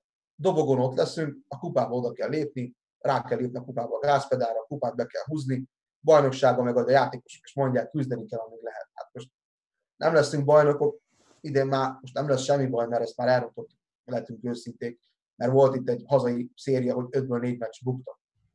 És ilyet, ilyen, ilyen, ilyenre azért legyünk őszintén, egy idő után azért egy sima mezei szurkolnak elmegyek hogy kiárkálja, amit így kap a csapat. Jó van, Józsinak átadjuk a szót, aztán forduljunk a következő meccsre, mert Videóton fertőzést kapunk mindannyian. No, végre valami jót kapnál, Zoli, látod, valami jó ízlésen. Rólam ez lepereg. Oh. Én, én azt gondolom, hogy ha tényleg ezt a spanyolos vonalat, latin vonalat akarják vinni, akkor oda nem, nem hiszem, hogy nagyobb csatárok kellenek, hiszen látok már Barcelonát is csatár nélkül játszani, ott igazán a középpályások azok, akik a, akik a gólokat szerzik. Éppen ezért mondom azt, hogy a Futács Márkó és a, az Elek szerintem nem illik ide ebbe az elképzelésbe. Nem degradáltam őket, csak az elképzelésbe nem illik, és ne is várjál tőlük gólokat addig, amíg, a, amíg ez a Carrillo-féle rendszer ki nem alakul, utána meg már pláne nem. Tehát én úgy gondolom, hogy, hogy inkább középpályásokat fogtok, vagy nem, nem ilyen, ilyen igazi centereket akartok igazolni. Szerintem ők is többet vártak a Nikolicstól, azt hitték, hogy majd rutinból meg, megold egy két feladatot, és valahogy nem tud beilleszkedni. Rá jellemző volt az, hogy az első meccsektől kezdve az új csapatánál már szinte szórta a gólokat. Ez valahogy így nem megy most itt neki, és mondom, szerintem az ő legnagyobb ellensége a saját neve és a, a reputációja. Tehát sokat vártak tőle. Na mindegy, Mindegy, láttuk már Barcelonát csatár nélkül játszani, láttuk már Barcelonát. Kösz szépen, hogy meghallgattátok most ezt, és még egyszer, kösz mindenkinek kiment, bíztatta a csapatot, gyertek jövő héten is. Akkor ugye, a Videótól is jó volt az er bé. De nem menjünk messzire egyébként, nem menjünk messzire, mert a Liverpool játéka az már-már a Fradiéra emlékeztet. Még egy kicsit kell a Liverpoolnak csiszolódnia. Hát igen. Még igen, igen, nem tudom, Nyíl mit szedett, vagy mi történt, de hogy így, úristen, de menjünk tovább. De forduljunk a következő meccsről, és rögtön meg is kérdezem Balástól, hogy ki ez a Szent Loki?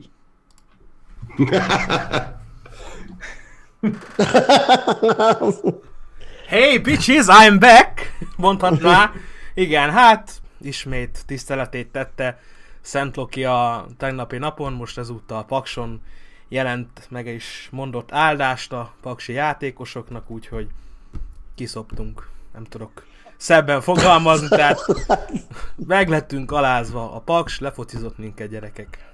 Ez nem vicc, tehát szégyen. De, de, de, de tényleg lefocizott, vagy csak több gólt szerzett? Tényleg lefocizott, tehát ö, épp most néztem meg a statisztikát, ö, több mint kétszer annyi kapura lövésük volt, mint nekünk, ö, szögletek száma kilenc null, kulcspasszok száma huszonegy négy, a párharcok ötvenkettő negyvennyolc, labdabirtoklás ötvennégy negyven, tehát mondhatom, hogy közünk nem volt a meccs ez igazából. Mm.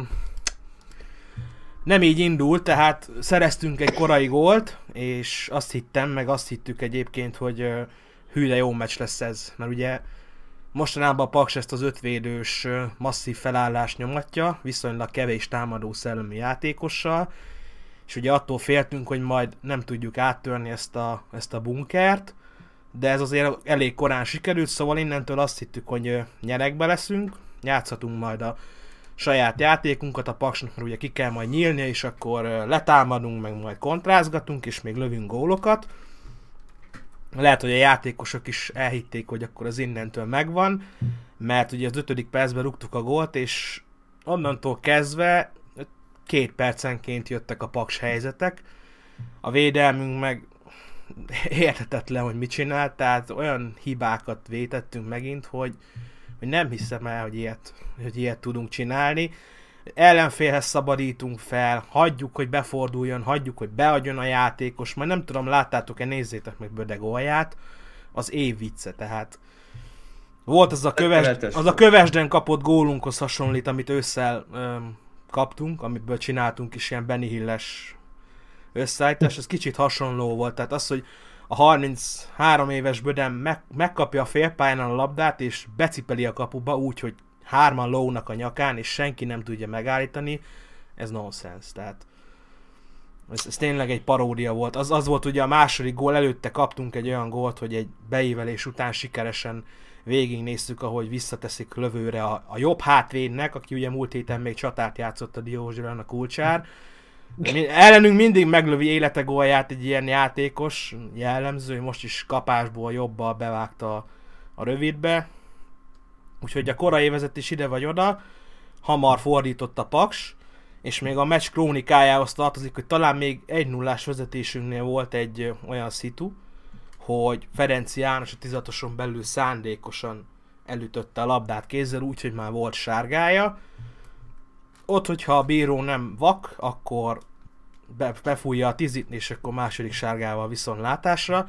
Szóval még azt sem mondhatom, hogy a bíró ellenünk fújt, mert nem, tehát ott egy jogos tízi elmaradt a Paksnak. Úgyhogy kettő-egy volt oda a szünet. Most visszakerültetek oda, ahol voltatok Bandibával, mikor leke- leköszönt? Mert nekem most egy kicsit, ahogy mondod, most szinte azokat hallom vissza. Nekem inkább a Benny Hill Show a Balázs, mielőtt válaszolsz, hogy, igen. hogy jól indult a meccs.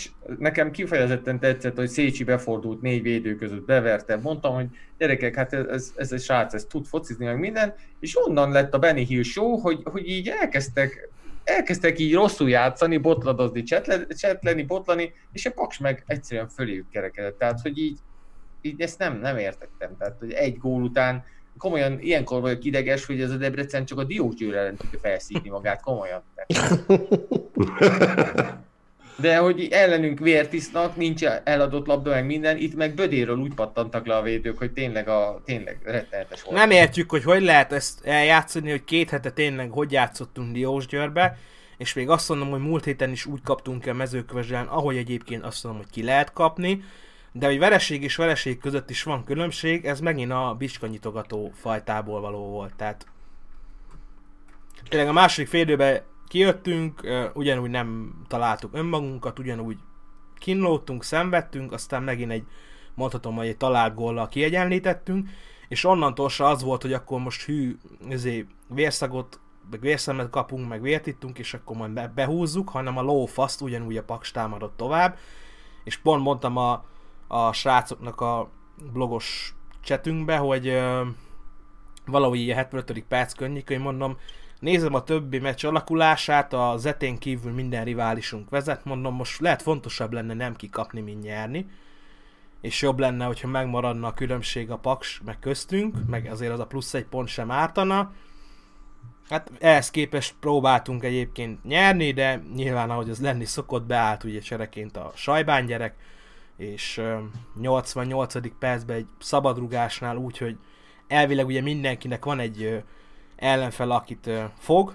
Most a kapunktól négy méterre a Sajbán tök szabadon megkapta, és úgy bombázta be, hogy még a kapusunk el is fordult, hogy nehogy fejbe találja a labdát.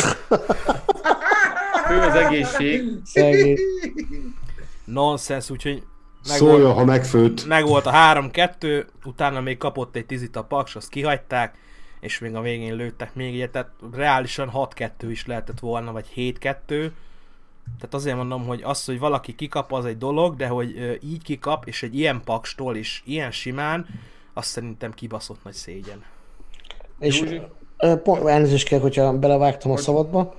A, itt több nézőnk is kérdezi, hogy a, most, ez most Vitelki hibája volt, a csapaté, vagy, vagy most mi a véleményetek a, a Vitelkinek a szerepvállalásáról, mert szegény most az én véleményem az, hogy ő kezd megint megégni egy olyan csapattal, ami nem akar játszani. Egyértelmű, hogy nem Vitelkire kenjük ezt a vereséget, ő neki van egy elképzelése, most az egy másik dolog, hogy a pályán ebből ő semmit nem lát viszont, tehát most nyoma nem volt annak, hogy mit pressingelünk, meg visszatámadunk, meg Hegen pressing, hát ez, kettőt nem tudtunk egymáshoz passzolni, meg tényleg a védelmünk az egy, egy nevetséges volt. Mondom, ez, ez abszolút, ez az egész hozzáállás, a játékunk, minden az őszi szezont idézte, azt a szerencsétlenkedést, amit Bandival csináltak. Nem tudom, hogy most ez, ez, ez megint minek volt köszönhető, hogy most ez megint előjön, hogy, hogy már elkezdünk bizakodni, lejön, lejátszunk három jó meccset, és utána megint jön három szar meccs. Tehát szórakozik velünk a csapat, nem tudok erre jobbat mondani, és csodálkozunk, hogy fogynak a nézők Debrecenben, tehát már nincs, nincs meg a kétezres átlag se a meccseken, mert, mert ezt, ezt azért már kevés szurkoló idegrendszere bírja el, hogy ezt folyamatosan megcsinálják velük a játékosok. Szabolcs? Hát és ugye nem tudom, nem feltétlenül emlékeztek, de azért akinek Windecker Jóci gólt lő. Tehát bármilyen helyzetben, bármikor. Azért az ássa el magát. Tehát, hogy így tényleg ő egyébként egy csupaszív ember és jó játékos, halálosan védekező középpályás, és, és egyébként így nem tudom, hogy gyerekkorától kezdve mostanáig talán ez volt a harmadik, amikor eltalálta a kaput, de hogy eltalálta, és akkor ez így gól lett. Hát gyerekek, ez, ez tényleg, én, én, én azt mondom, hogy teljesen érthetetlen. Ettől van még egy érthetetlenebb meccs, de, de, de számomra ez is teljesen magyarázhatatlan volt, mert tényleg, amit a Balázs mond, hogy semmit nem lehetett látni abból, amit az előző mérkőzéseken a Nokitól láttunk.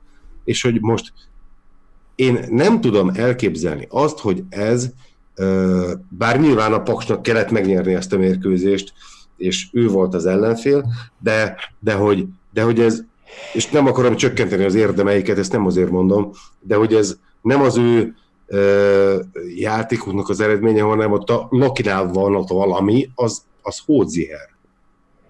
Azért a Paks játéka is működött, azért azt rá lehet mondani, mert szerintem rohamoztak elég rendesen. De nem, jó volt. Csak kellett hozzá egy védelem, aki asszisztált ehhez. Hát igen, igen ez, ez tény, ez tény. Így van. De most még más rossz hírt is hallani a Loki felől, Szabolcs. Hát azt mondják, hogy a tulajdonosnak most megint kihúzták a szemfogát. Ja, letiltották a online kaszinót. Ha minden igaz, én is olvastam, hogy... Egy, egy időben, hogy az övét letiltották, hirtelen a többiek kaptak valami jogot, tehát hogy az összes többi meg működhet, és az övében meg találtak valami hiányosságot, úgy, hogy most költött rá nagyon sok milliót, hogy ö, megjelenjen hirdetésként a fővárosban is, meg mindenhol a, a, az online kaszinója, hát igen. Úgy tűnik, hogy most megint megszívta. Gondolom, hogy ez azért nem kevés pénzt húz ki a zsebéből, úgyhogy... Ö... Nem jó dolgokat vetít előre sajnos. De, de, most akkor, de, de most akkor egyből nem fizetett visszamenőleg két hónapra, és nem, most nem, biztos, van, hogy nem, ez inkább a jövőre, tehát, nem, jövőre azért mondom. Probléma, hogyha, hogyha nem tudja ezt valamilyen szinten rendezni, hát nem tudom, hogy ez most így marad, vagy nem, csak én is ma hallottam. Jó, hát ettől függetlenül a maga a kaszinó működik, tehát ö, offline be tudsz menni a, a kaszinóba, csak nyilván ez egy, egy külön bevételi forrás az, hogy még online is működsz. És egyébként ez egy ilyen, most bár én teljesen nem vagyok otthon a szerencsejátékban, ez egy ilyen uh, tényleg komoly bevételi forrás, tényleg abszolút amatőrként és hozzá nem értőként kérdezem, nem tudom mekkora lehet ez a piac, de ez tényleg ilyen gázos tud lenni? Nem akarok hülyeséget mondani, pont olvastam ebbe a cikkbe, hogy a magának a kaszinónak valami száz-kétszáz milliós nyeresége volt az előző évben, és hogy már ebből osztalékot tudtak ö, kivenni, tehát való, valószínűleg van, van belőle bevétele, aha, és ez még egy plusz lehetett volna, hogy, hogy az online is működik. Működött is egyébként már egy, több mint egy éve, egy évig, csak most találtak valami olyan hiányosságot, ami miatt ö, határozottan időre ezt le kellett állítani, és hogy milyen érdekes, hogy ezzel egy időben pedig másoknak, meg pont most kapta meg azt a, a jogot, hogy elindíthatta a kis maga játékbarlangját online. Ez egy, ez egy milliárdos piac egyébként. Hát az. Nem, nem véletlenül akarta a Hemingway is a, a minden ilyen sportfogadás, kaszinó, bevé, minden ilyesmit behozni a, a, a magyar labdarúgásba. Az biztos, hogy...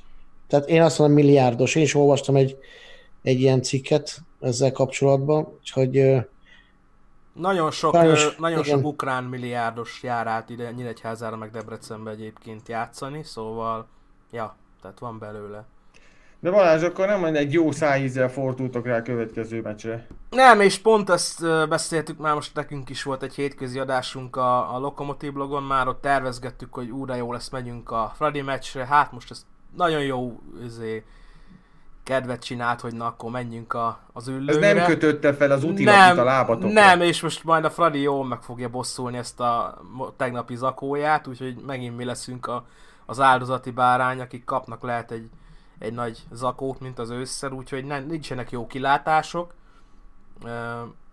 Szatmári Csaba megint visszatér a védelmünkbe, bár mondjuk ennél rosszabb már nem lehet a védelmünk, tehát... De hát, ha megúsztátok hét alatt. Jaj, igen. Nem, tapasztalatból most, beszélek. Most ne, ne, ne, ne értsen félre senki, mert tényleg így négy-öt meccs után tényleg pozitívak voltunk, és ö, örventünk, hogy tényleg pozitív változások vannak, de most ez az egy meccs megint nagyon a padlóra küldött minket, és nem fogjuk nyilván azt mondani, hogy akkor Vitelki takarodj, mert ez tényleg nem az ő, ő sara, de, de ez most megint ö, felnyitja azért a szemünket, hogy hát közel sincsenek még ezek a problémák ö, megoldva. Csak megint egy kicsit a szőnyeg alá sikerült söpörni egy pár hétre, amíg elhittük, hogy akkor itt most majd megint minden király lesz, de, de nem. Megint jön valaki az utánpótlásból, hollózik egy gólt és boldogok lesznek. Hát valószínűleg a fékek ugyanúgy ott maradtak. Tehát. Hát igen, és egyébként nagyon szarul jött ki így a, a, a, a bajnokságban, hogy egyébként közben a, a többi csapat meg úgy gyűjtögette a pontokat, ahogy, hogy, hogy itt megint a Debrecen a nyolcadik helyen van. Jó, most ez Zalaegerszeg lemaradt annyira azért, hát hat pont, de az középmezőny annyira, annyira nem nincs. Tehát, de a múltkor a Bandibá távozása idején azért kicsit neccesebb volt, de, de egy pár forduló is itt kiköthet a Debrecen, nem beszélve az Újpestről, tehát most abszolút Abszolút érzem a, hogy is mondjam, hát most a, a törődést ebben a, követ, a dologban. A következő három meccsünk azért nagyon kulcs ö, fontosság lesz, ugye most megyünk a Fradihoz, viszont utána a következő két hazai meccsünk egymás után Kisvár az Ete. Aha. Tehát a két, sok minden a két mögöttünk álló csapat, igen, most hogyha ha azt gondolom, hogy ha a Paksut megvertük volna, akkor, akkor hátradőlhettünk volna szerintem, és akkor azt mondhattuk volna, hogy na akkor innentől lehet focizgatni, azt majd lesz, ami lesz, de így most megint az van, hogy akkor figyelni kell, fókuszálni kell, mert most itt három meccsen nem szerzünk legalább hat pontot, és akkor azt mondom, hogy a két hazait meg kell nyerni, akkor megint a végéig kell majd citrizni, hogy akkor benn maradunk-e. És ezt nem kéne átérni. Na látjátok, a tizenkét csapatos bajnokság milyen jó? Nagyon jó. Hm. Azoknak, akik elő vannak. Hát ez bármelyiknél így van. Akkor gyerekek, hogyha kivégeztük a, a Lokit, és Balázsban nem marad semmi, akkor forduljunk rá. Magyarország legjobb csapata is játszott hétvégén. A magyar en bé egy álló csillaga, a dé vé té ká vendégszerepelt Kisvárdán. Ugye? Milyen patinás, csillag? Egy, egy patinás régi magyar futballklubnál vendégeskedett. Keleti rangadó? Úgy, hát így mondták a tévében, hogy keleti rangadó, igen, nem éreztük annak, de hosszú idő után én is elutaztam idegenbe, végre most már úgy éreztem magam, hogy meg tudok csinálni egy ilyen vidéki túrát, egy nem túl távolit, úgyhogy felkerekedtünk, El, hát nem tudom, hétfőn elfogyott az összes vendégjegy, hát mind a kétszázötven, hát most ez nevetségesen kevés, kétezer-öt darabja, tehát nem adták olcsón, de legalább drágán. Várjál, már nálunk olcsó a vendégjegy, miről beszélsz? Hát azért mondom, tehát hogy kétezer-öt a vendégjegy. Hát ne arra, hogy ez már Ferencvárosi magasságok. hatszáz egy sör, hatszáz egy korsó sör, tehát... Az igen. öt kilencven. Még ez ezeket, az igen. Ezeket így megjegyezném. Mind, minden esetre jó, jó hangulatú volt az út, megérkeztünk a stadionhoz, a biztonsági őrök, a rendőrök, mindenki nagyon segítőkész volt egyébként, tényleg bevittek minket a stadionba, a városhatárok, Mm, úgyhogy az idő is jó volt, és hát megkezdtük a mérkőzést, ahol én aláírtam volna az X-et előre, tehát abszolút úgy éreztem, hogy ugye Boldog elkezdett dolgozni a Kisvárdán, ott már azért ennek lesz nyoma. Mi idegenbe játszunk, ha jól tudom, négy meccs óta vagyunk veretlenek idegenbe, ami szerintem szinte már Diósgyőri évszázados rekord, nyilván nem, de, de, de azért ez egy na- nagyon nagy eredmény nálunk, és hát elkezdődött a meccs, és tudom én, olyan öt perc után néztük, hogy ez mi a szar. Tehát, hogy így a Kisvárda futballozott, mi meg ott voltunk a pályán. Tehát, hogy így semmi, semmi nem történt. És ez a semmi, ez nem történt az első negyvenöt perc alatt a, a mi csapatunktól. Tehát ott így asszisztálgattunk a, a, a Kisvárda játékához, egyébként a Kisvárdán már látszott Boldog munkája, mert ö, kompaktak voltak, szerintem egy harminc-negyven méter volt az egész csapat, a, a, té, a félpályánál volt az utolsó emberük, tehát nagyon-nagyon fent védekeztek, stabilan védekeztek, és nem az volt, nem gegenpressinget játszottak igazán, hanem egy ilyen, egy ilyen stabil védekezést játszottak, de nagyon kompakt. És ezzel abszolút a Diósgyő nem tudott mit kezdeni. Tehát Teljesen, teljesen hatástalanok voltunk. Középpályán nem tudtuk a labdákat megtartani, aztán elkezdtünk ívelgetni, de az sem működött. És hát ők rúgták a gólt, ugye? Hát mi nyilván a lelátó mindent elkövettünk, mi abszolút non-stop nulla huszonnégybe tirpálkoztunk, és mindent nyomtunk, amit csak lehet. Tehát mi tényleg ott voltunk a szeren, de, de hát ugye azért nem jó az, amikor ott a Kisvárda rúgja az első gólt, és hát látod a csapatodon, hogy gyerekek, hát ezek így nem, nem fognak gólt lőni. Tehát itt nem úgy így kiegyenlíteni nem fogsz, hát itt gólt nem fogunk lőni. Ment tovább ebbe a, ebbe a békés, csordogált ez a mérkőzés, egyszer csak. Megint helyzet, kettő null. Hát ott, ott tényleg azt mondom, ránéztem a gyerekre, mondtam, Erik, itt nem fogunk nyerni. Tehát ez már biztos, de nem látom a csapaton, hogy gólt, gólt tudnánk rúgni. Olyan, olyan elképesztő hibákat vétenek, és nem szeretek játékosokat nevén nevezni, de Márkvárt, meg Rui Pedro az elmúlt meccseken annyira gyenge, hogy, hogy Rui Pedrónak tudod, ilyen, ilyen gólhelyzetben úgy veszi át a labdát, hogy kipattan tőle másfél méterre. Márkvárt úgy veszi le félpályánál a labdát, hogy két méterre elpattan tőle. Tehát olyan dolgok történnek, amit így egy magyar en bé egyben sem nagyon szívesen nézel el, mondjuk egy ilyen jobb nevű játékosnak, hogy labdakezelési problémáik vannak. És ezeken a dolgokon elúsznak olyan helyzetek, amiből lehetne valami, de nincs belőle semmi, mert neki még öt másodperc, mire megszeridíti a labdát. Tehát ilyen hangulatba ment a meccs. Egyébként az első gólunk szerintem egy óriási egy kapushiba volt, tehát ott elindult a kapus, megtorpant, kimenjen, ne menjen, aztán szépen elpasszolták mellette. Tehát nagyon-nagyon rosszul indult a mérkőzés, aztán nem is tudom, hogy hatvan-valahanyadik percben cserélt kettőt Feckó, behozta Molnár Gabit, meg Tabakovicsot, ugye előre cserélt Ivanovszki helyére, és utána még lehozott egy védőt Vágit, és behozta Egerszegit, akit előre küldött, tehát három védővel, egy belső védővel kezdtünk el játszani, úgyhogy kettő óra ment a Kisvárda. Hát ez egy ilyen eléggé öngyilkos felállás volt, tehát egy belső védővel, három védővel szerintem még nem is nagyon játszott a Diósgyőr. Tehát ez, ez tényleg egy ilyen mindent egy lapra tett fel feckó. Ellenünk is így és nyomtátok a végén, nem? Az utolsó húsz perc... Bocs, bocs ellen, ellenünk is így nyomtátok a végén, nem? Úgy emlékszem. Hát a végén, igen, a végén. Mikor a Polgárt le kellett cserélni. Igen, és ö, akkor ö, így a, a lelátón mi végig szurkoltunk, tehát tényleg nagyon jó hangerőben voltunk, mert nagyon ott volt a, ez a kis tábor, akik kaptak jegyet. De a kápó mondta, hogy gyerekek, nyomjuk meg, mert higgyétek el, hogy ez most csak rajtunk múlik. Hogyha igazán szívből nyomjuk végig, akkor, akkor itt gólt fog rúgni ez a csapat. Tehát nem tudom, hogy ő elhitte, de nagyon keményen rázendítettünk, és hát az utolsó húsz percben a Diósgyőr megtátosodott. Tehát úgy kezdtek el menni a srácok pályán, ugye a cserék után, egyébként Molnár, hát bejött Molnár a pályára, az a jégrevű volt, gyerekek. Hát az a gyerek, az, az olyan csereket csinált, sarkalt, átlépős csel. Tehát, hogy így egyszerűen így, így felé lett a pálya, felé lett a csapat attól, hogy fent van a pályán. Tehát nagyon jó játékos, tehát nem tudok mást mondani. Akkor milyen, de miért nem kezdő egyébként? Ez már nem, bír még, nem, mm. nem bír még annyit. Hát egy hónapig nem edzett. Mm. De azt mondták, hogy így február végére, március elejére lesz száz százalékos. Úgyhogy azért... No, azért ellenünk kezdő lesz.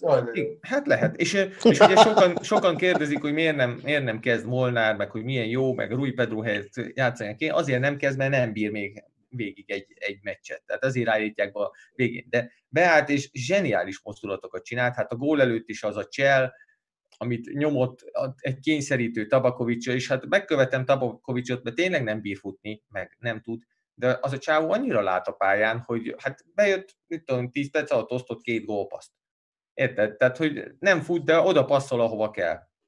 Úgyhogy megélénkült nagyon a meccs, és ö, akkor Molnár góljával kettő egy lett, és akkor, akkor, akkor elkezdtük nyomni, és akkor láttuk a csapaton is, hogy nagyon-nagyon akarnak, hogy tényleg hajtanak meg minden, és hát Egerszegi rúgta a második gólt, egy ilyen kapu előtti kavarodásból, de, de akkor tényleg igazán benyomtuk úgy a Kisvárdát a kapuja elé, bár amikor meglett a kettő-kettő, akkor azt láttam a csapaton, hogy így vérszemet kaptak, és így, így, így mintha leszállt volna a lila köd, és mentek, mentek, mentek. Ott egy kicsit én féltem attól, hogy beleszaladunk a késbe, hogy annyira támadunk, hogy a Kisvárda elcsent tőlünk egy labdát, és akkor lezárja a meccset. De tehát ott én az edző helyébe egy kicsit így visszafogtam volna a csapatot, mondtam volna nekik, hogy nyugi, legyen meg a kettő-kettő, aztán menjünk haza, de egyszerűen nagyon-nagyon rákapcsoltak. És a végén volt a, a bónuszjáték, hogy, hogy Dombó kirob, kidobta a labdát Molnárnak. Tehát biztos azt hitte, hogy még egy csapatban vannak. Tehát egy az egybe kidobta Molnár elé a, a labdát, de Molnár kicsit elkapkodta, rálőtte, gyengén találta el. De hát ha ott az bemegy, és három-kettőre jövünk haza, akkor én azt mondom, hogy még valószínűleg ma hajnalban is ott táncolunk valahol Kisvárdán, valamilyen főtéren, az a kétszázötven ember, mert az, az tényleg egy ilyen jackpot lett volna, de így, tehát mivel X-et tippeltem, és X-et, azt mondtam, hogy az X-et aláírnám, én abszolút nem vagyok elégedetlen ezzel, hogy kettő-kettő lett. A dramaturgia az nagyon jó volt, így, hogy kettőre ment a Kisvárda, és sikerült hozni kettő, kettőre a meccset, és a gyerek is azt mondta nekem egyébként hazafelé, hogy apa, sokkal jobb volt így, hogy így hoztuk fel a meccset, mintha egy sima döntetlen lett volna. Úgyhogy nagyon jól éreztem magam ezen a meccsen, nagyon jó, igazi, szuper jó idegemberi túra volt. Tényleg le a kalappal a csapat előtt azért, amit a második félidő végén csinált, le a kalappal a szurkolók előtt, végignyomták, végig szurkoltak, nem volt megállás, úgyhogy, úgyhogy nagyon jó volt. Kellett ez az egy pont, hogy ne jöjjön ránk a Kisvárda jobban. Mondom, ezt még egyszer kell mondani, hogy nagyon látszik Bódog munkája a Kisvárdán, és össze fogja őket rakni, szerintem abszolút nem, hogy kiesési gondjaik nem lesznek, de stabilak lesznek. Amit még meg kell említenem, hogy ez a Grozav, ez, ez egy zseni, ez a csávó, tehát olyan cseleket csinált a pályán, hogy így néztem, hogy magyar en bé egyben ilyet nem csinál senki, tehát tényleg nagyon-nagyon jó lett. Ami még hozzátartozik a, a meccshez, hogy az első öt percben nem volt szurkolás, és a szurkolók be is húzták a trapit, hát ez a szomorú esemény, hogy Takács Márton játékosunk, U tizenhetes utánpótlás játékos, aki el, elhalálozott, ö, Ez megint, egy, megint el kell búcsúzni egy diósgyőri tehetségtől, és, és megint egy olyan dolog, hogy balesetet szenvedett ő hónapokkal ezelőtt, autóbalesetet, egy olyan balesetet, ahol utas volt, és egy olyan ember miatt történt a baleset, akinek jogosítványa se volt. Tehát megint egy ilyen felelőtlen hülyeség miatt kellett egy, egy fiatal sráctól elbúcsúzni. Nyilván ö, a diósgyőri szurkolóknak is nehéz ez, de a családnak rettenetesen nehéz lehet ezt feldolgozni, és hát nyilván őszinte részvétünket fejezzük ki a családnak, és a tábor így tisztelgett előtte, hogy behúzottuk a drapikat, és öt percig néma csend volt a, a lelátón, amit egyébként nyilván sokan nem tudtak hova tenni, akik a közvetítést nézték, úgyhogy ezt ezért is mondom el itt a végén, hogy semmilyen más dolog nem volt a háttérben, úgyhogy megint csak egy fiatal játékostól kellett elbúcsúzni a diósgyőri tábornak. Ez volt a szomorú apropója ennek a meccsnek, de, de nagyon stílszerű volt, hogy fekete mezbe futott ki a csapat a pályára. Hogy ez ezért volt, vagy nem ezért volt, de, de ez így, így volt jó. Úgyhogy hát ennyit tudok erről a meccsről mondani, és hát Józsi, úgy látom, hogy te akarsz, vagy Norbi. Nem tudom, melyik ő. Norbi, azt hiszem, hogy én. Jó, én annyit szeretnék hozzászólni, hogy ugye három nullára volt labdája Kisvárdának, és a kontrából ugye jött az első gól. Ami nekem nagyon tetszett ebbe a gólba, hogy három vagy négy passzból átment a Diósgyőr pályán. Tehát azért ilyet rég láttuk. Én úgy gondolom, hogy ez a Feckó féle vonal, ez nagyon jó tett a Diósgyőrnek. Ez, ez számomra egyértelmű. Igen, ez, ez, ez szép volt. Egyébként ott, tehát azt meg kell említeni, hogy Danilovics nagyot hibázott az első gólnál, de az, hogy az utolsó tíz percben fogott kettő vagy három olyat, hogy ö, ott a Tisler lezárhatta volna a meccset, két olyan fejese volt, hogy ö, nem is értettem, hogy Danilovics hogy ért oda, de odaért, és ugye az egyikből lett, ez kigurította a labdát, és tényleg három-négy passzból fent voltunk a kapunál. Ugye Kisvárda kicsit leragadt a kapunk előtt, mi meg úgy megkontráztuk őket. Úgyhogy ö, igen, az, az egy szép támadás volt, hát ebből kéne jobb, több, meg ugye, hogyha a, volt egyébként az első fél időben is egy ilyen támadásunk, ami a Debrecen ellen is sikerre vezetett, meg Paks ellen is, hogy Kis Tamás a szélről beadta, csak most nem érkezett olyan jól rá Ivanovszki. Hát ez kell, hogy amikor, meg neki is volt egy másik helyzete, amikor egy egy-egybe viette a kapura a labdát, de fölérődte, ilyenkor mondjuk azért elég mérges vagyok, hogy a, ezt a nem olyan kis kaput azért illene eltalálni en bé egyben. Tehát, hogy védje ki a kapus, jó, oké, de ne lőjük már így felét, mit tudom én, tizenhatról. A másik dolog még, amit meg kell említeni, hogy a szögleteink azok olyanok, hogy így rosszul vagy tőle. Tehát, hogy egy ember nincs Diósgyőrben, aki ezt a kurva szögletet be tudná adni normálisan, hogy, hogy, hogy nem tudom, aki focizott már, az, az tudja, hogy amikor megrúgják a labdát, akkor van az a hülye hangja, amikor szarul találod el, mintha pofon basznád a labdát, egy ilyen hülye öblös hang. És minden szögletünk olyan. Tehát, hogy így örülsz, ha elmegy a kapuig. Jó, hogy ezt a szögletet kéten kicsit gyakorolnunk, mert hát megint volt egy olyan, hogy a szögletünkből ránk indultak. Úgyhogy hát van mit, van mit gyakorolni még, meg van mit dolgozni a csapaton, de én abszolút örülök ennek az egy pontnak. Tehát hatodikok vagyunk, ha ránézek a tabellára, akkor megnyugodok, hogy mögöttünk van az Újpest, mögöttünk van a Loki, Paks, Kisvárda, gyerekek, hát nem is tudom, mikor éreztem magam ilyen jól diósgyőri szurkolóként, hogy tényleg már nem ezt a nihilt kell néznünk, hogy most kiesünk, vagy nem esünk ki, most vonal fölött vagyunk egy ponttal, vagy még mindig a vonal alatt vagyunk, tehát tényleg változott itt valami, és hát ez kell nekünk, hogy, hogy így tűzbe tudjuk magunkat tartani. Zoli, reális cél a negyedik hely? Hát én nagyon szeretném a negyedik helyet, és, és nyilván tehát most, ha ránézel a tabellára, most mit, mennyire vagyunk a negyedik helytől, meg kell néznem, harminc pont, a negyedik hely harmincöt. Nyilván ez egy, ez egy reális dolog. Az, az a kérdés, hogy kell-e a Diósgyőrnek negyedik helyen végeznie most, amikor mondjuk azt, hogy ez egy alakuló csapat, és euh, igazán ez egy alap, tehát ennek az évnek egy alapnak kéne lenni, amit most lerakunk, és akkor a következő évben egy masszív valamit lehetne ráépíteni, hogyha, hogyha úgy gondolkodnának a klubnál, mondjuk, ahogy egy szurkoló gondolkodik, már pedig reméljük, hogy úgy gondolkodnak. Tehát ha most lerakunk egy alapot, vagy elvettünk egy magot, akkor azt jövőre tudnánk igazán jól learatni.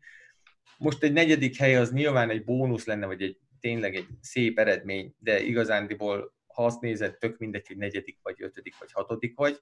Most nyilván örülnék neki, minél előbb végeznénk, de, de ha hatodikok leszünk, akkor sincs baj. Volt bennem egy, azért többször leírtam, hogy a negyedik hely szerintem elérhető, meg negyedikek lehetünk a legjobb esetben, meg minden, aztán utána pofon baszott minket a Debrecen, és jött is, hogy mit, mit kell optimistáskodni, azért, mert volt egy jó meccsünk. Hát de ha belegondolsz, negyedik hely, azért kérdezted, hogy itt bocsáss meg, hogy beléd szólítottam a szót, mert jelen állapotban úgy tűnik, hogy a Magyar Kupában a mezőkövet is ugye fel, a Vidi is ugye még bent van, és ugye így, ha úgy nézzük, ugye nyolcból két csapat kupa győzelme jelenleg a negyedik helyzetnek azt jelenti, hogy európai kupa. Igen, de most én, én nem gondolom, nyilván jó lenne, meg mennék minden meccsre, de, de én nem gondolom, hogy ez a csapat kész lenne egy Európa Ligára. Meg ugye tudjuk az Európa Ligáról, hogy most első körbe kihúzol egy útpusztáni csapatot, akkor az tök ráfizetés, meg minden, és most ebbe a csapatba azért még nem érezném azt, hogy több kör tudna menni az Európa Ligába, mint annak idején, amikor, amikor ez sikerült. Tehát én annyira nem kacérkodnék az Európa Ligával, de nyilván végezzünk minél elő, előrébb, amennyire csak lehet. Tehát most mi ott leszünk, rajtunk nem fog múlni. Józsi? Több kérdésem is van, az körülbelül három itt a, a, a, a nézőinkkel megegyező. Az egyik az, hogy milyen volt a Boldogtól mit látni az ellenfél kispadján. A másik, hogy mi van azzal a sráccal, aki leesett és eltört a lába, azt ti tudjátok. Meg, hogy egyáltalán tényleg arra lettem volna kíváncsi is, hogy, hogy milyen volt Boldogot ott látni az ellenfélnél. Körülbelül olyan hatása lehetett, mint Vitelkinek, mint Vitelkit látni a Debrecennél? Hát figyelj, hát nyilván jóba vagyunk Tamással, én beszéltem vele hmm. pénteken. Hát nyilván mondta, hogy mindent meg fognak tenni, hogy nyernek, tehát senki nem várta tőle, hogy ők, ők feltett kézzel jöjjenek ki a pályára. Elmondom nektek, hogy mi volt, kijöttek a csapatok melegíteni, az ő csapata a Kisvárdai tábor előtt melegített, a Diósgyőr előttünk, kiment a csapatához, de háttal állt nekik, zsebre dugott kézzel, és a Diósgyőri csapatot és a Diósgyőri szurkolókat nézte a bemelegítés alatt. Tehát ilyen tök egykedűen így állt, és így nézte a csapatot, meg így nézte a A, a tábort. Tehát ez ilyen elég sokat mondó, ilyen, nem tudom, testbeszéd volt. Tehát egy kicsit, a, lehet, hogy ezt én belemagyarázom, vagy akármi, egy kicsit úgy érezted, mintha ő, hogy, ha, ha ő úgy érezte volna, hogy ő inkább ott lenne szívesebben. Tehát, hogy... Szerintem jól érezted ezt baromira. Tehát egy kicsit olyan érzés volt benne, hogy így nézte, és akkor mondta, hogy hát igazándiból ott lenne a helyen, vagy valami ilyesmit lehetett vele érezni. Mindegy, tök fura volt, hogy így a saját csapatával a bemelegítés alatt így nem foglalkozott. Tehát, hogy így, csak így nézte a távol. A meccs óta még nem beszéltünk, de én mondtam neki, hogy kurvára elégedett lennék az iksz el. Ő nyilván mondta, hogy ő nyerni akar. Úgyhogy... Hát mindegy, tényleg sok sikert kívánok neki. Gosztonyival beszéltem meccs után, még hazafelé jöttem, már akkor hívott. Hát vele megbeszéltük, hogy kompaktak voltak, meg jók voltak, ő azt mondta, hogy még igazán nem bírják kilencven percig ezt a tempót, amit Boldog diktál nekik, tehát hogy ő is azt mondta, hogy hatvan percig egybe voltak, jól voltak, de a hatvan perc után már azért látszottak a hibák. Ugye, ha visszagondolok a Diósgyőrnél, amikor átvette Tamás a csapatot, akkor is ugyanez volt, ugye a Fradi ellen hatvan percig jól tudtunk menni, de utána egyszerűen elfogyott az energia, de hogyha bírni fogják nem szusszal a Kisvárda játékosok, azért szerintem elég jó játékosok vannak összevásárolva, hogyha Tamás egy jó taktikát aláig tud tolni, akkor, akkor egészen jó szereplés lehet a, a vége. Úgyhogy ez, ennyit tudok Boldog Tamásról mondani, mondom, fura volt egyébként az ellenfél kispadján látni. Szabolcs? És a törött lábú srác, bocs, bocsánat. Én nem tudok erről a törött lábú srácról, hogy kire gondol. Tehát ott nem volt így a szektorban, nem esett le senki, nem esett el senki. Arra gondoltam, hogy esetleg a Makraira gondolhat, hogy neki volt sérülése. Hát ha rá gondol, akkor ő, ő még mindig nem épült fel teljesen, de, de nem tudom. Nem tudom igazán, hogy kiről. Oké. Okay. Én azt szerettem volna csak mondani, hogy nekem nagyon tetszett az a ö, dolog, amit ö, láttam a Feckó Tamástól, aki azt mondta, hogy ilyen egy nulla kettő nulla környékén, hogy ö, igazából tök mindegy, hogy egy vagy kettő null, vagy négy null, vagy öt null, hanem így, így behúzza azt, amit egyébként a ö, magyar en bé egyben ö, edzősködő, vagy edzőktől nem látunk, hogy azt, hogy, hogy akkor behozok akkor három csatárt, és akkor így, és akkor így kockáztassunk. Mert egyébként a gólarány, tehát így a tabellán, az egyre inkább hátra szorul bizonyos más mutatókkal szembe. Innentől kezdve sok értelme nincs annak, hogy védjük ezeket a, ezeket a kettő nullákat, amikor vesztésre állunk, és nekem nagyon... Ennek csak egy magyarázata lehet, hogy miért, hogy a tulajdonosnak így megfeleljen mégis, hogy nem három vagy négy, hanem csak kettő, és akkor azt még el tudom magyarázni, hogy hát azt véletlenül kaptuk, de én azt gondolom, hogy ez szakmailag abszolút nem állja meg a helyét, és, és ez nagyon örvendetes tény, hogy, hogy kezdik felütni a fejüket olyan edzők Magyarországon, akik, akik ezt bevállalják, mint például a Feckó, és itt látszott például ez a meccsen, hogy itt egyébként jól jött ki a dolog, ez egy pozitív példa, ugyanúgy, ahogy te is mondtad, Zoli, hogy egyébként így be is üthetett volna negatív irányba is, de hát most nektek szerencsére ez most bejött, és, és én azt mondom, hogy ez, ez az egész magyar focinak is egy jó dolog, hogy bejött, mert talán egyébként egy-ketten elgondolkodnak azon, hogy lehet, hogy esetleg mégis érdemes lenne mondjuk a nyolcvanhetedik perc előtt cserélni, belenyúlni a csapatba, esetleg vesztes helyzetbe kockáztatni, mert hogy egyébként mikor kockáztatnék, ha nem vesztes helyzetben, stb. Tehát... Igen, egyébként abszolút ez a huszonegyre lapot húzott, vagy tizenkilencre lapot húzott eset volt, és most, most tényleg bejött, de abszolút tök mindegy volt már, hogy kettő nulla kapunk ki, vagy három nulla egyébként. Még a bíráskodásról mondanék annyit, hogy hát a bíró az, az szerintem szarul vezette a meccset. Tehát, hogy annyi sárgalap elmaradt Kisvárdai oldalon, meg rengeteg ilyen messzcibálás volt, ez a dulakodásszerű védekezés, tehát ott egy kicsit lehetett volna erőskezűbb.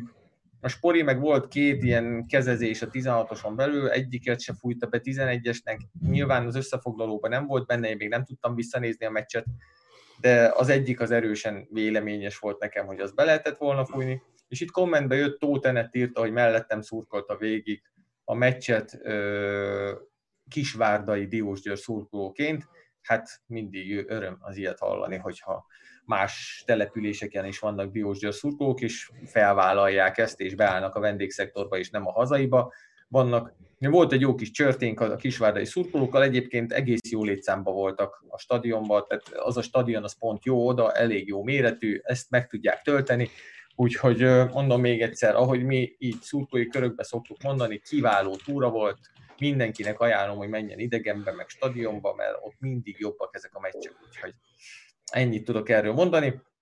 És mehetünk az utolsó mérkőzésre, ami nem kicsi meglepetés volt, és hogy egy kis tétje is volt ennek, három meccset húztam be Tippixen, Diósgyőrt X-re, Videóton győzelemre, és Ferencváros győzelemre. Úgyhogy azt kell, hogy mondjam, hogy a Fradi vitte a mixem, de Józsi, neked mit vitt? Most ugye Erdélyben voltam, és nem tudtam, csak mobilon néztük, mert vonattal jöttünk hazafelé, hogy most kivételesen ne nekem kelljen vezetni végig.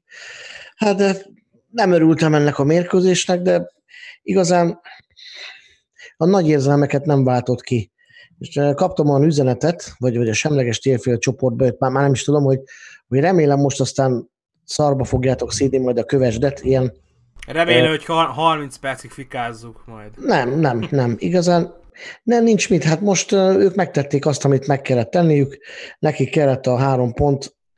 Én úgy gondolom, most a Fradi beküldte a mezeket. Ebből is látszik, hogy nincsen minden posztra két játékosunk, mert hogy a Heiszter nem tudja pótolni a Csivicset, az biztos, és valahogy, valahogy így, úgy, úgy se, senki nem volt éles. Nem volt az, ami, a, az, ami az igazán erősségünk, a középpálya, az egyszer, tehát a középpályás védekezésünk szerintem a nullával volt egyenlő. Tehát nem, nem fogom itt szarba fikázni megint a Fradit, mert állandóan csak ez a, ez a, ez a, a negatívkodás. Én az, azt láttam, hogy elszenvedtük a szezon második vereségét, aminek nagyon örülne több csapat is, ha csak ennyi veresége lenne. Igazán úgy vagyok vele, hogy, hogy nem, nem, nem, nem szégyen ez, illetve nem az én szégyenem, hogy három null egy ilyen mezőkövesddel szemben itt szerencsétlenkedünk. A régebbi Fradi csapatoknak is voltak ilyen mérkőzései. Most erre, most erre mit mondjak? Tehát most szíthatnám őket, ez semmivel, semmivel nem változik a helyzet. Azt láttam, hogy tehát, mint hogyha nagyon toronymagasan beleszart volna mindenki ebbe a mérkőzésbe.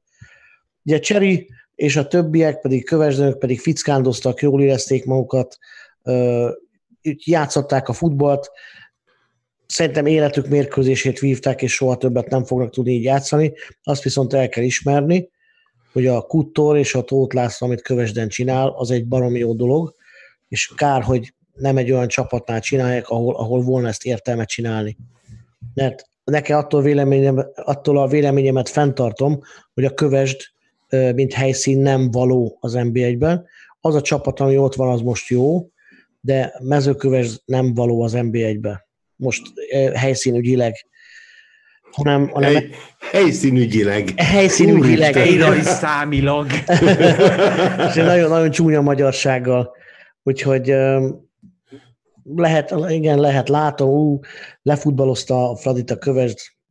És hát mindjuk igen, az, hadd szóljak közbe a műsorvezető jogán, hogy az, az, hogy ez életük meccse volt, ezt azért én vitatnám, mert a, a, a Kövesd meccsek óta ezt a úgynevezett modern focit játsza szerintem. Tehát most sült nekik, mert az ellenfél is hagyta, de szerintem ők, tehát nem volt ez az életük meccse, hát ez, ezt játsszák szerintem meccsről meccsre. Igen. A, azt, hogy a... Mondjad, Szabi? Hát én is pont, pont, pont a Heisztert akartam kiemelni, aki, hát vagy kiemelni, hát pocsék volt, amit csinált. Ugye ő egy balhátfét, ugye?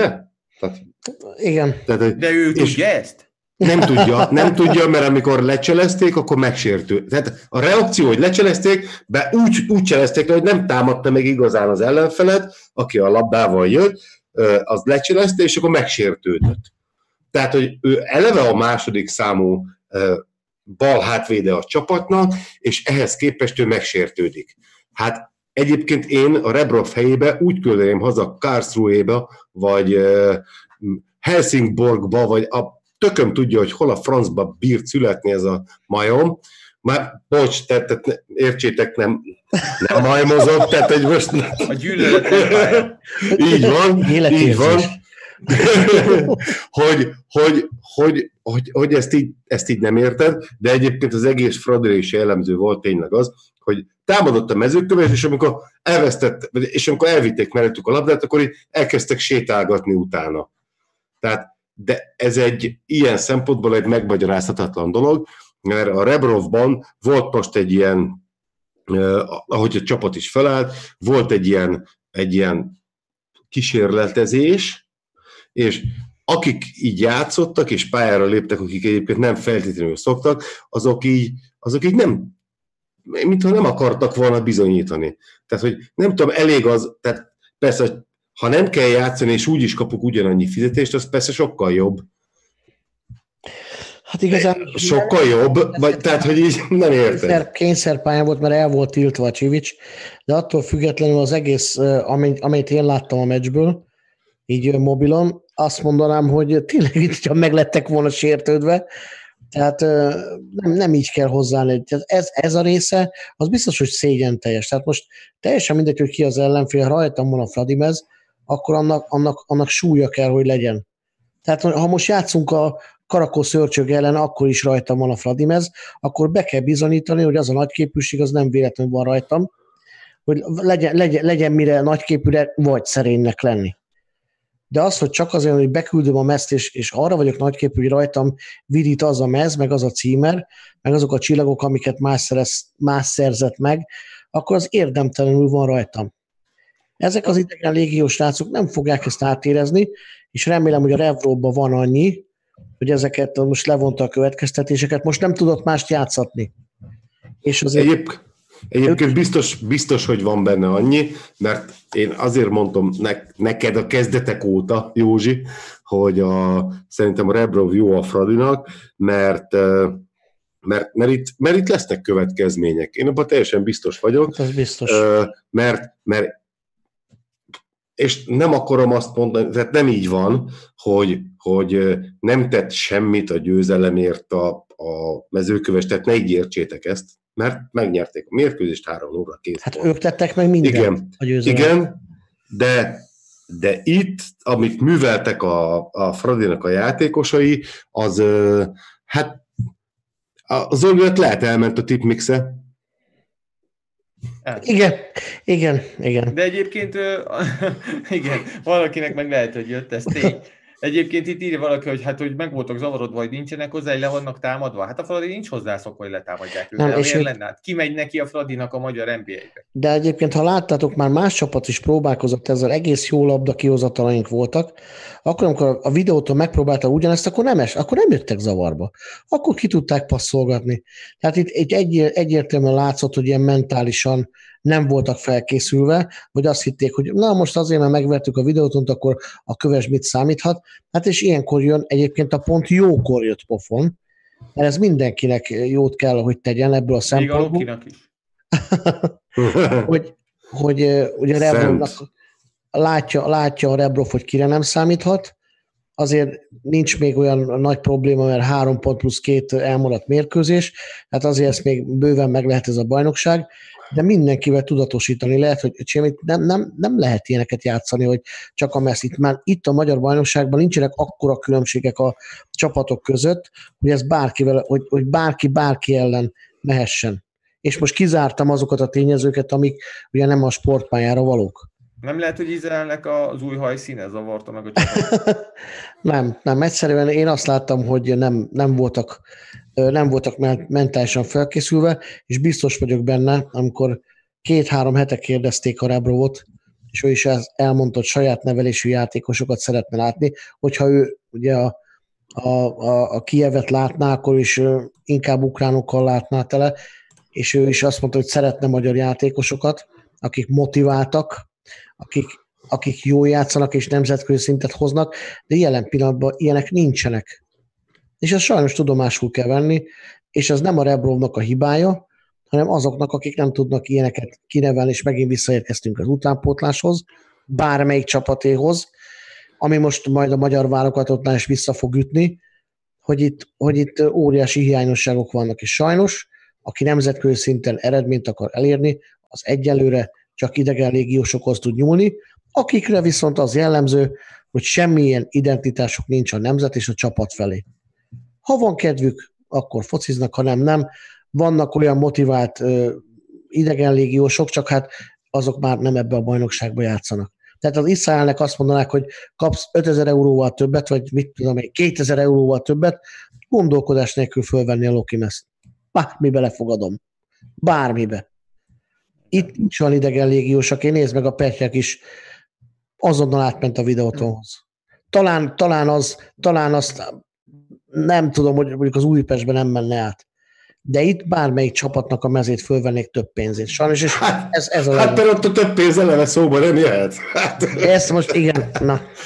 Szóval nincs erő, nincs erő többet, nincs erő többet úgymond a meccsről ha. beszélni, mármint az én részemről, mert ez értékelhetetlen volt, ez nem, mondhatom azt, hogy nem a mostani Fradinak is a mércéje, de nem akarom őket szidni, én azt mondom, hogy ez egy jókor jött pofon, és nagyon köszönöm, megmondom őszintén a kövesdieknek, hogy ezt a, ezt a pofont ők adták, és nem mondjuk egy Újpest, mert euh, legalább annyi, tett, lett, lett egy jó napja Kövesdnek, elmondhatják, hogy egyszer az életben legyőzték a, a, a Ferencvárost hazai pályán, majd amikor tíz év múlva a megye kettőbe fognak focizgatni, lesz valamit majd kitenni a, a falra, hogy, hogy milyen, milyen érzés ez. Hát egyébként derbi majd akkor lesz, amikor már derbi, derbi akkor lesz, amikor már megnyertétek a bajnokságot, és nektek nem érdekes. Ez egyik. A másik dolog meg az, hogy azért nekem összeesküvés elméletem van. Nekem is csak. Most, hogyha ha, most, ha kikap a Mezőkövesd, akkor leszakad a Fehérvárról. De most így nem szakadt le a Fehérvárról, tehát nekik a següket kell védeni egyrészt, másrészt meg ugye előre kellene menni. De hogyha téged, ez a forma egyben ugye látható, hogyha te az első mögött a második és a harmadik helyen harcolsz, akkor sokkal gyengébb időket fogsz menni, mint az első, akit nem zavar senki. És hát ha még eső van, akkor meg ez még aztán végképp így van, és itt is lehet, hogy van egy ilyen, egyébként megmondom őszintén, hogy a Fradi szempontjából bármelyik verzió van, tehát hogy egyszerűen ennyire voltak képesek, vagy mentálisan nem voltak kész, felkészülve, vagy volt egy ilyen megfontolás, tök mindegy. Ez mindegyik olyan dolog, hogy, hogy azért én azt gondolom, hogy az a csapat, aki eh, a bajnokságra tör, és, és akár a második, harmadik helyezettel játszik, ez, ez azért valójában védhetetlen. Tehát, hogy ezt, ezt így lehet magyarázni sokféleképpen, és még az a legjobb, amit a Józsi mond, hogy akkor köszönjük a pofont, de igazából, hát, na. Gyerekek, uh, hadd mondjak valamit, így uh, erőtött eszembe, hogy hadd olvassam fel nektek a tabellát. Első, Kubatov Gábor. Második, Garancsi István. Harmadik, Tálai István. Negyedik, Mészáros Lőrinc. Tálai András, bocsánat. Negyedik, Mészáros Lőrinc. Ötödik, hát a Honvédnál nem ismerem a pasi nevét, de most, tehát, hogy értitek.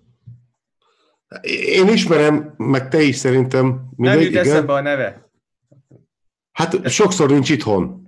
Tehát, hogy az első öt csapatnál most, most miről beszélünk? Norbi, igen? Beírtam a nevet, amit nem tudtam. Ja, igen, ja, Szijjártó, jó van, igen, nem jutott eszembe. Tehát most ez a Magyar Nemzeti Bajnokság első öt helyezettje. De várjatok.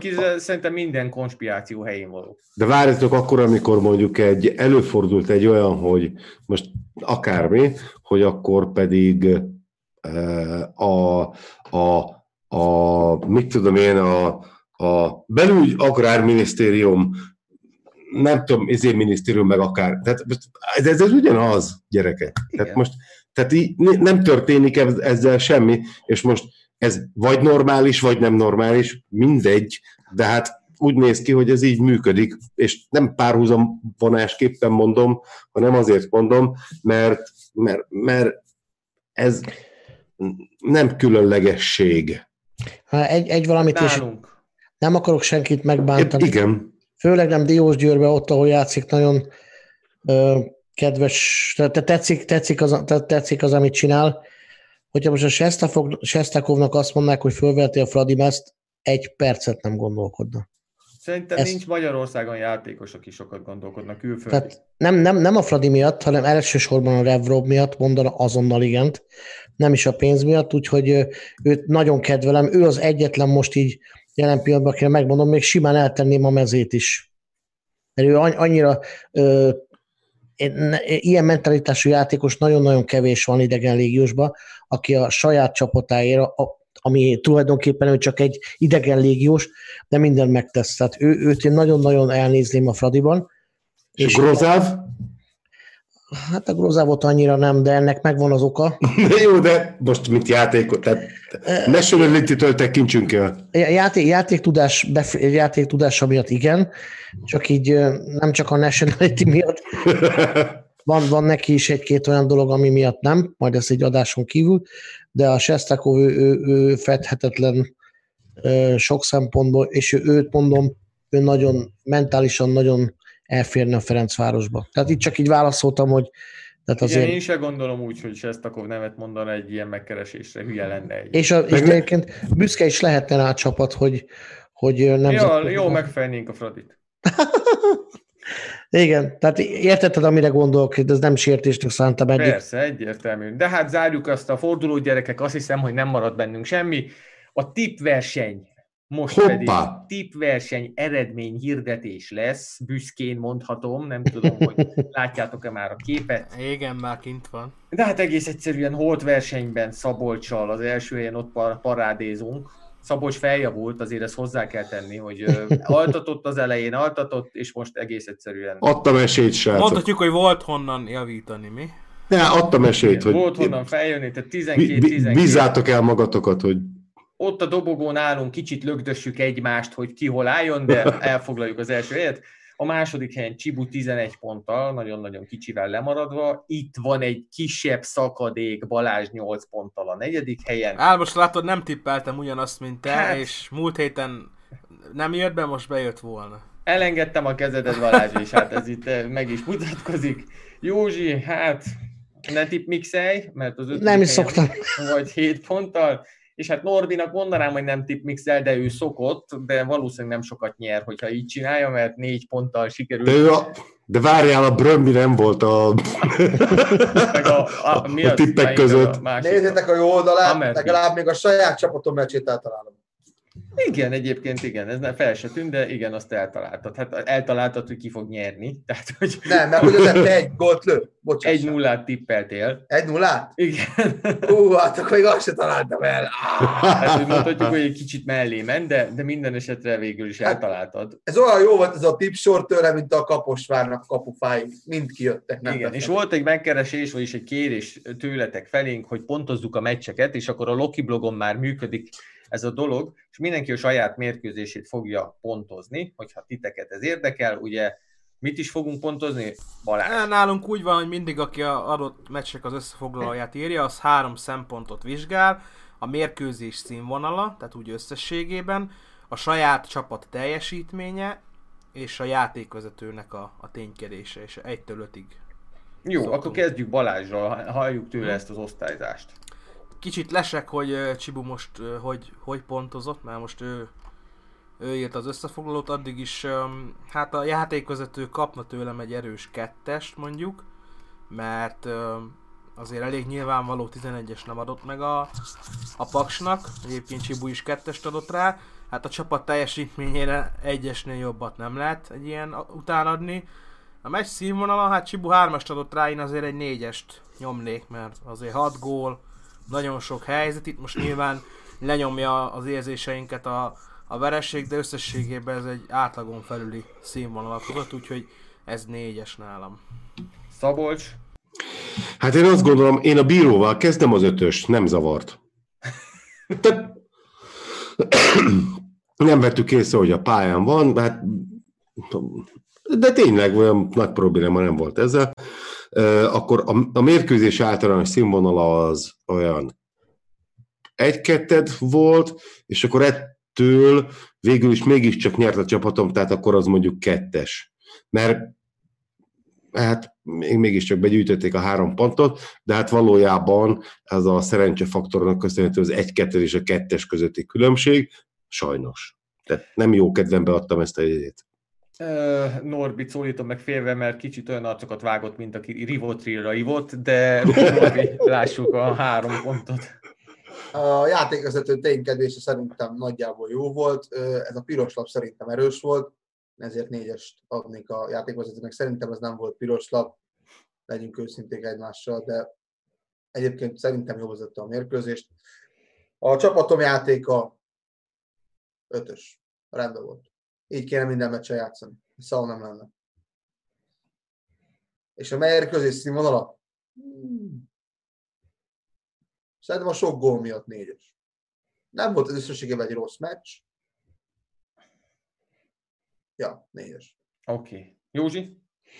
Hát a csapatomnak adnék egy kurva nagy karót. A, a játékvezetés, az nem tudok hozzászólni, legyen egy hármas. És a magának a mérkőzés, ha mi is rúgtunk volna gólt, akkor lenne négyes, így igazán a játékot a, a Kövesd játszotta, játszotta ezért hármas. Bocsánat, még én módosítanék, a bírónak négyest adnék, vagy három, háromnegyedet inkább a Kamu tizenegyesünk miatt. Ami a hát javunkra ítélt meg, tehát hogy jó. Kicsit elkönyvelte magának a siker, de most kapott egy tockost. Igen. Igen. Hát mert itt azért tényleg, na. Oh, jaj. Bár ez nekünk jól jött ki, csak ha korrekt akarok lenni. Igen, igen. Ugye a múlt héten a Fradi tíziét szétszettük, és kaptunk is érte rendesen, hát szerintem most elég önkritikusak vagyunk ilyen szempontból, Balázs is, meg Szabolcs is, úgyhogy abszolút korrektek vagytok. Én a saját csapatom meccséről a bírónak hármast adok, mert szerintem lehetett volna jobban vezetni.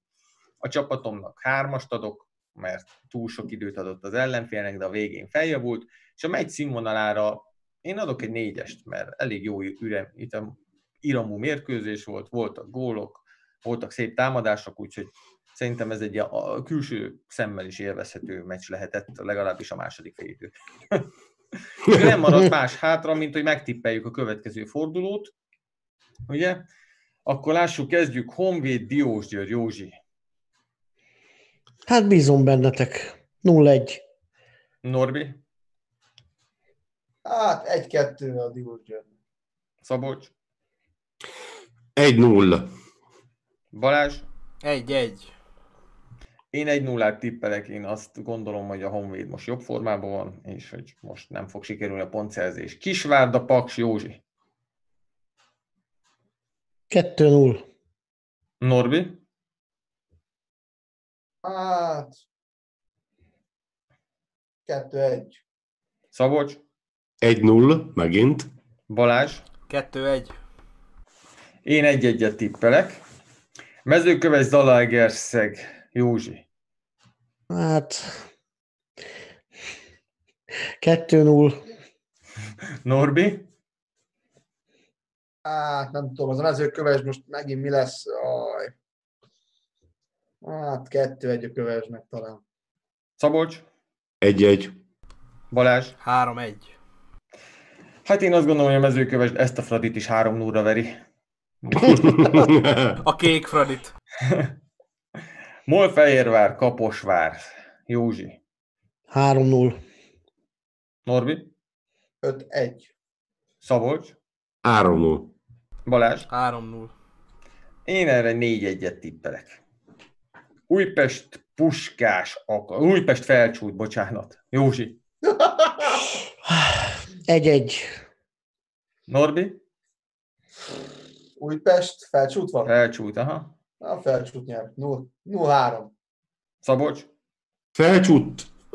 Tehát a Puskás Akadémia megverne, a Felcsúttal x-elünk. egy egy. Balázs? Én is egy egyet mondok. Én is egy egyet tippelek erre. És Ferencváros, Debrecen, Józsi? három egy. Norbi? egy egy. Egyszer csak eltalálom. Adnám, Szabolcs. adnám. Szabolcs? négy null. Balázs? három null. Hát, nehéz, nehéz. Én is a négy és a három között vacilálok, de, de én megelőlegezem a négy nullát. Gyerekek, itt, itt szerintem ebben a tippelésben az a jó, hogy tuti nem ezek lesznek az eredmények. Tehát amiket itt hallottatok, azt ne rakjátok. Á, á, felejtsétek el gyorsan. Kivéve, hogy, kivéve hogy a Salec tippel, mert ő azért eléggé odavágott nekünk a múltkor. Igen, ő, ő hát kemény ő... odatötte, igen. Hát egy Figyel, figyeljetek, reggel felhívjuk. Ja, jó. Tényleg, egyébként reggel, hát vagy, amikor elérhető, felhív, felhívjuk, és, és Isti Bizi, amiket mondod, beírjuk komolyan. És akkor írjátok be ti is ide akár kommentbe, vagy a Facebook oldalunkra, vagy az Instagramunkra, vagy a semlegestérfél pont com weboldalára, vagy a Lokomotív blogra, vagy az Újpest ezernyolcszáz, nem tudom mennyi, meg a Balagáncsó blogra, meg a, az Amigélekére, és mindenhova, ahova csak akarjátok, írjátok be a tippeiteket, majd meglátjuk, hogy vagytok-e olyan jók, mint én, meg Szabolcs? Nyomjatok le minket, és egyébként meg nézzetek minket mindenhol, meg osszatok meg, meg lájkoljátok az oldalainkat, mindenképpen osszátok meg a videókat, hogy mindenkihez eljusson. És hát köszönjük megint, hogy itt voltatok velünk. Józsi, akarsz még esetleg hozzáfűzni valamit? Igazán csak annyit, hogy amit ígértem, a sepsi sálat postára adom holnap. Hú, az ilyen láthatatlan. Tehát uh, igen. Ígértem, hogy hozok szurkolóknak, sőt, majd uh, lesznek változások a weboldalon, úgyhogy uh, lehet, shop lesz a weboldalon, na, ez a lényeg. Majd meglátjátok, miket lehet majd kapni. Fölfújható ez egy életnagyságú Emődi Zoltán baba. Ilyen, igen, ilyen, ilyen análdisz traktor baba. Tehát, hogy... vihettek, tehát... Mindenkiből lesz felfújható változat, vihettek minket. Úgy, csak annyit akartam elmondani, hogy akinek tetszett ez a videó, lájkolja, ossza meg, minél több szurkoltársunkhoz eljusson. Olvassátok a, a Facebook oldalunkat, olvassátok a semlegestérfél pont com-ot, illetve az összes résztvevőnek a saját kluboldalát. Hajrá Ferencváros, hajrá magyar lábilabda. Én elköszöntem mindenkitől, sziasztok! Sziasztok, hajrá világ! Köszi szépen, hogy ma is megnéztetek minket, végre győzött a csapat gólokkal, hogy mindenki boldog, eljutottunk a kupába, úgyhogy hajrá videótól, jövő hétvégén is ugyanígy találkozunk, mindenkinek szép hetet, sziasztok! Köszönjük a figyelmet, és még nem menjetek sehol, mert a adás végére még egy kis rövid videóval készültünk. Aki esetleg lemaradt volna, egy rövidke infografika készült a hét közepén, úgyhogy most ez így majd zárásként még lemegy, úgyhogy köszi, sziasztok! De még én is elköszönök, köszönjük, hogy minket néztetek, hajrá Diós György, gyertek jövő héten is!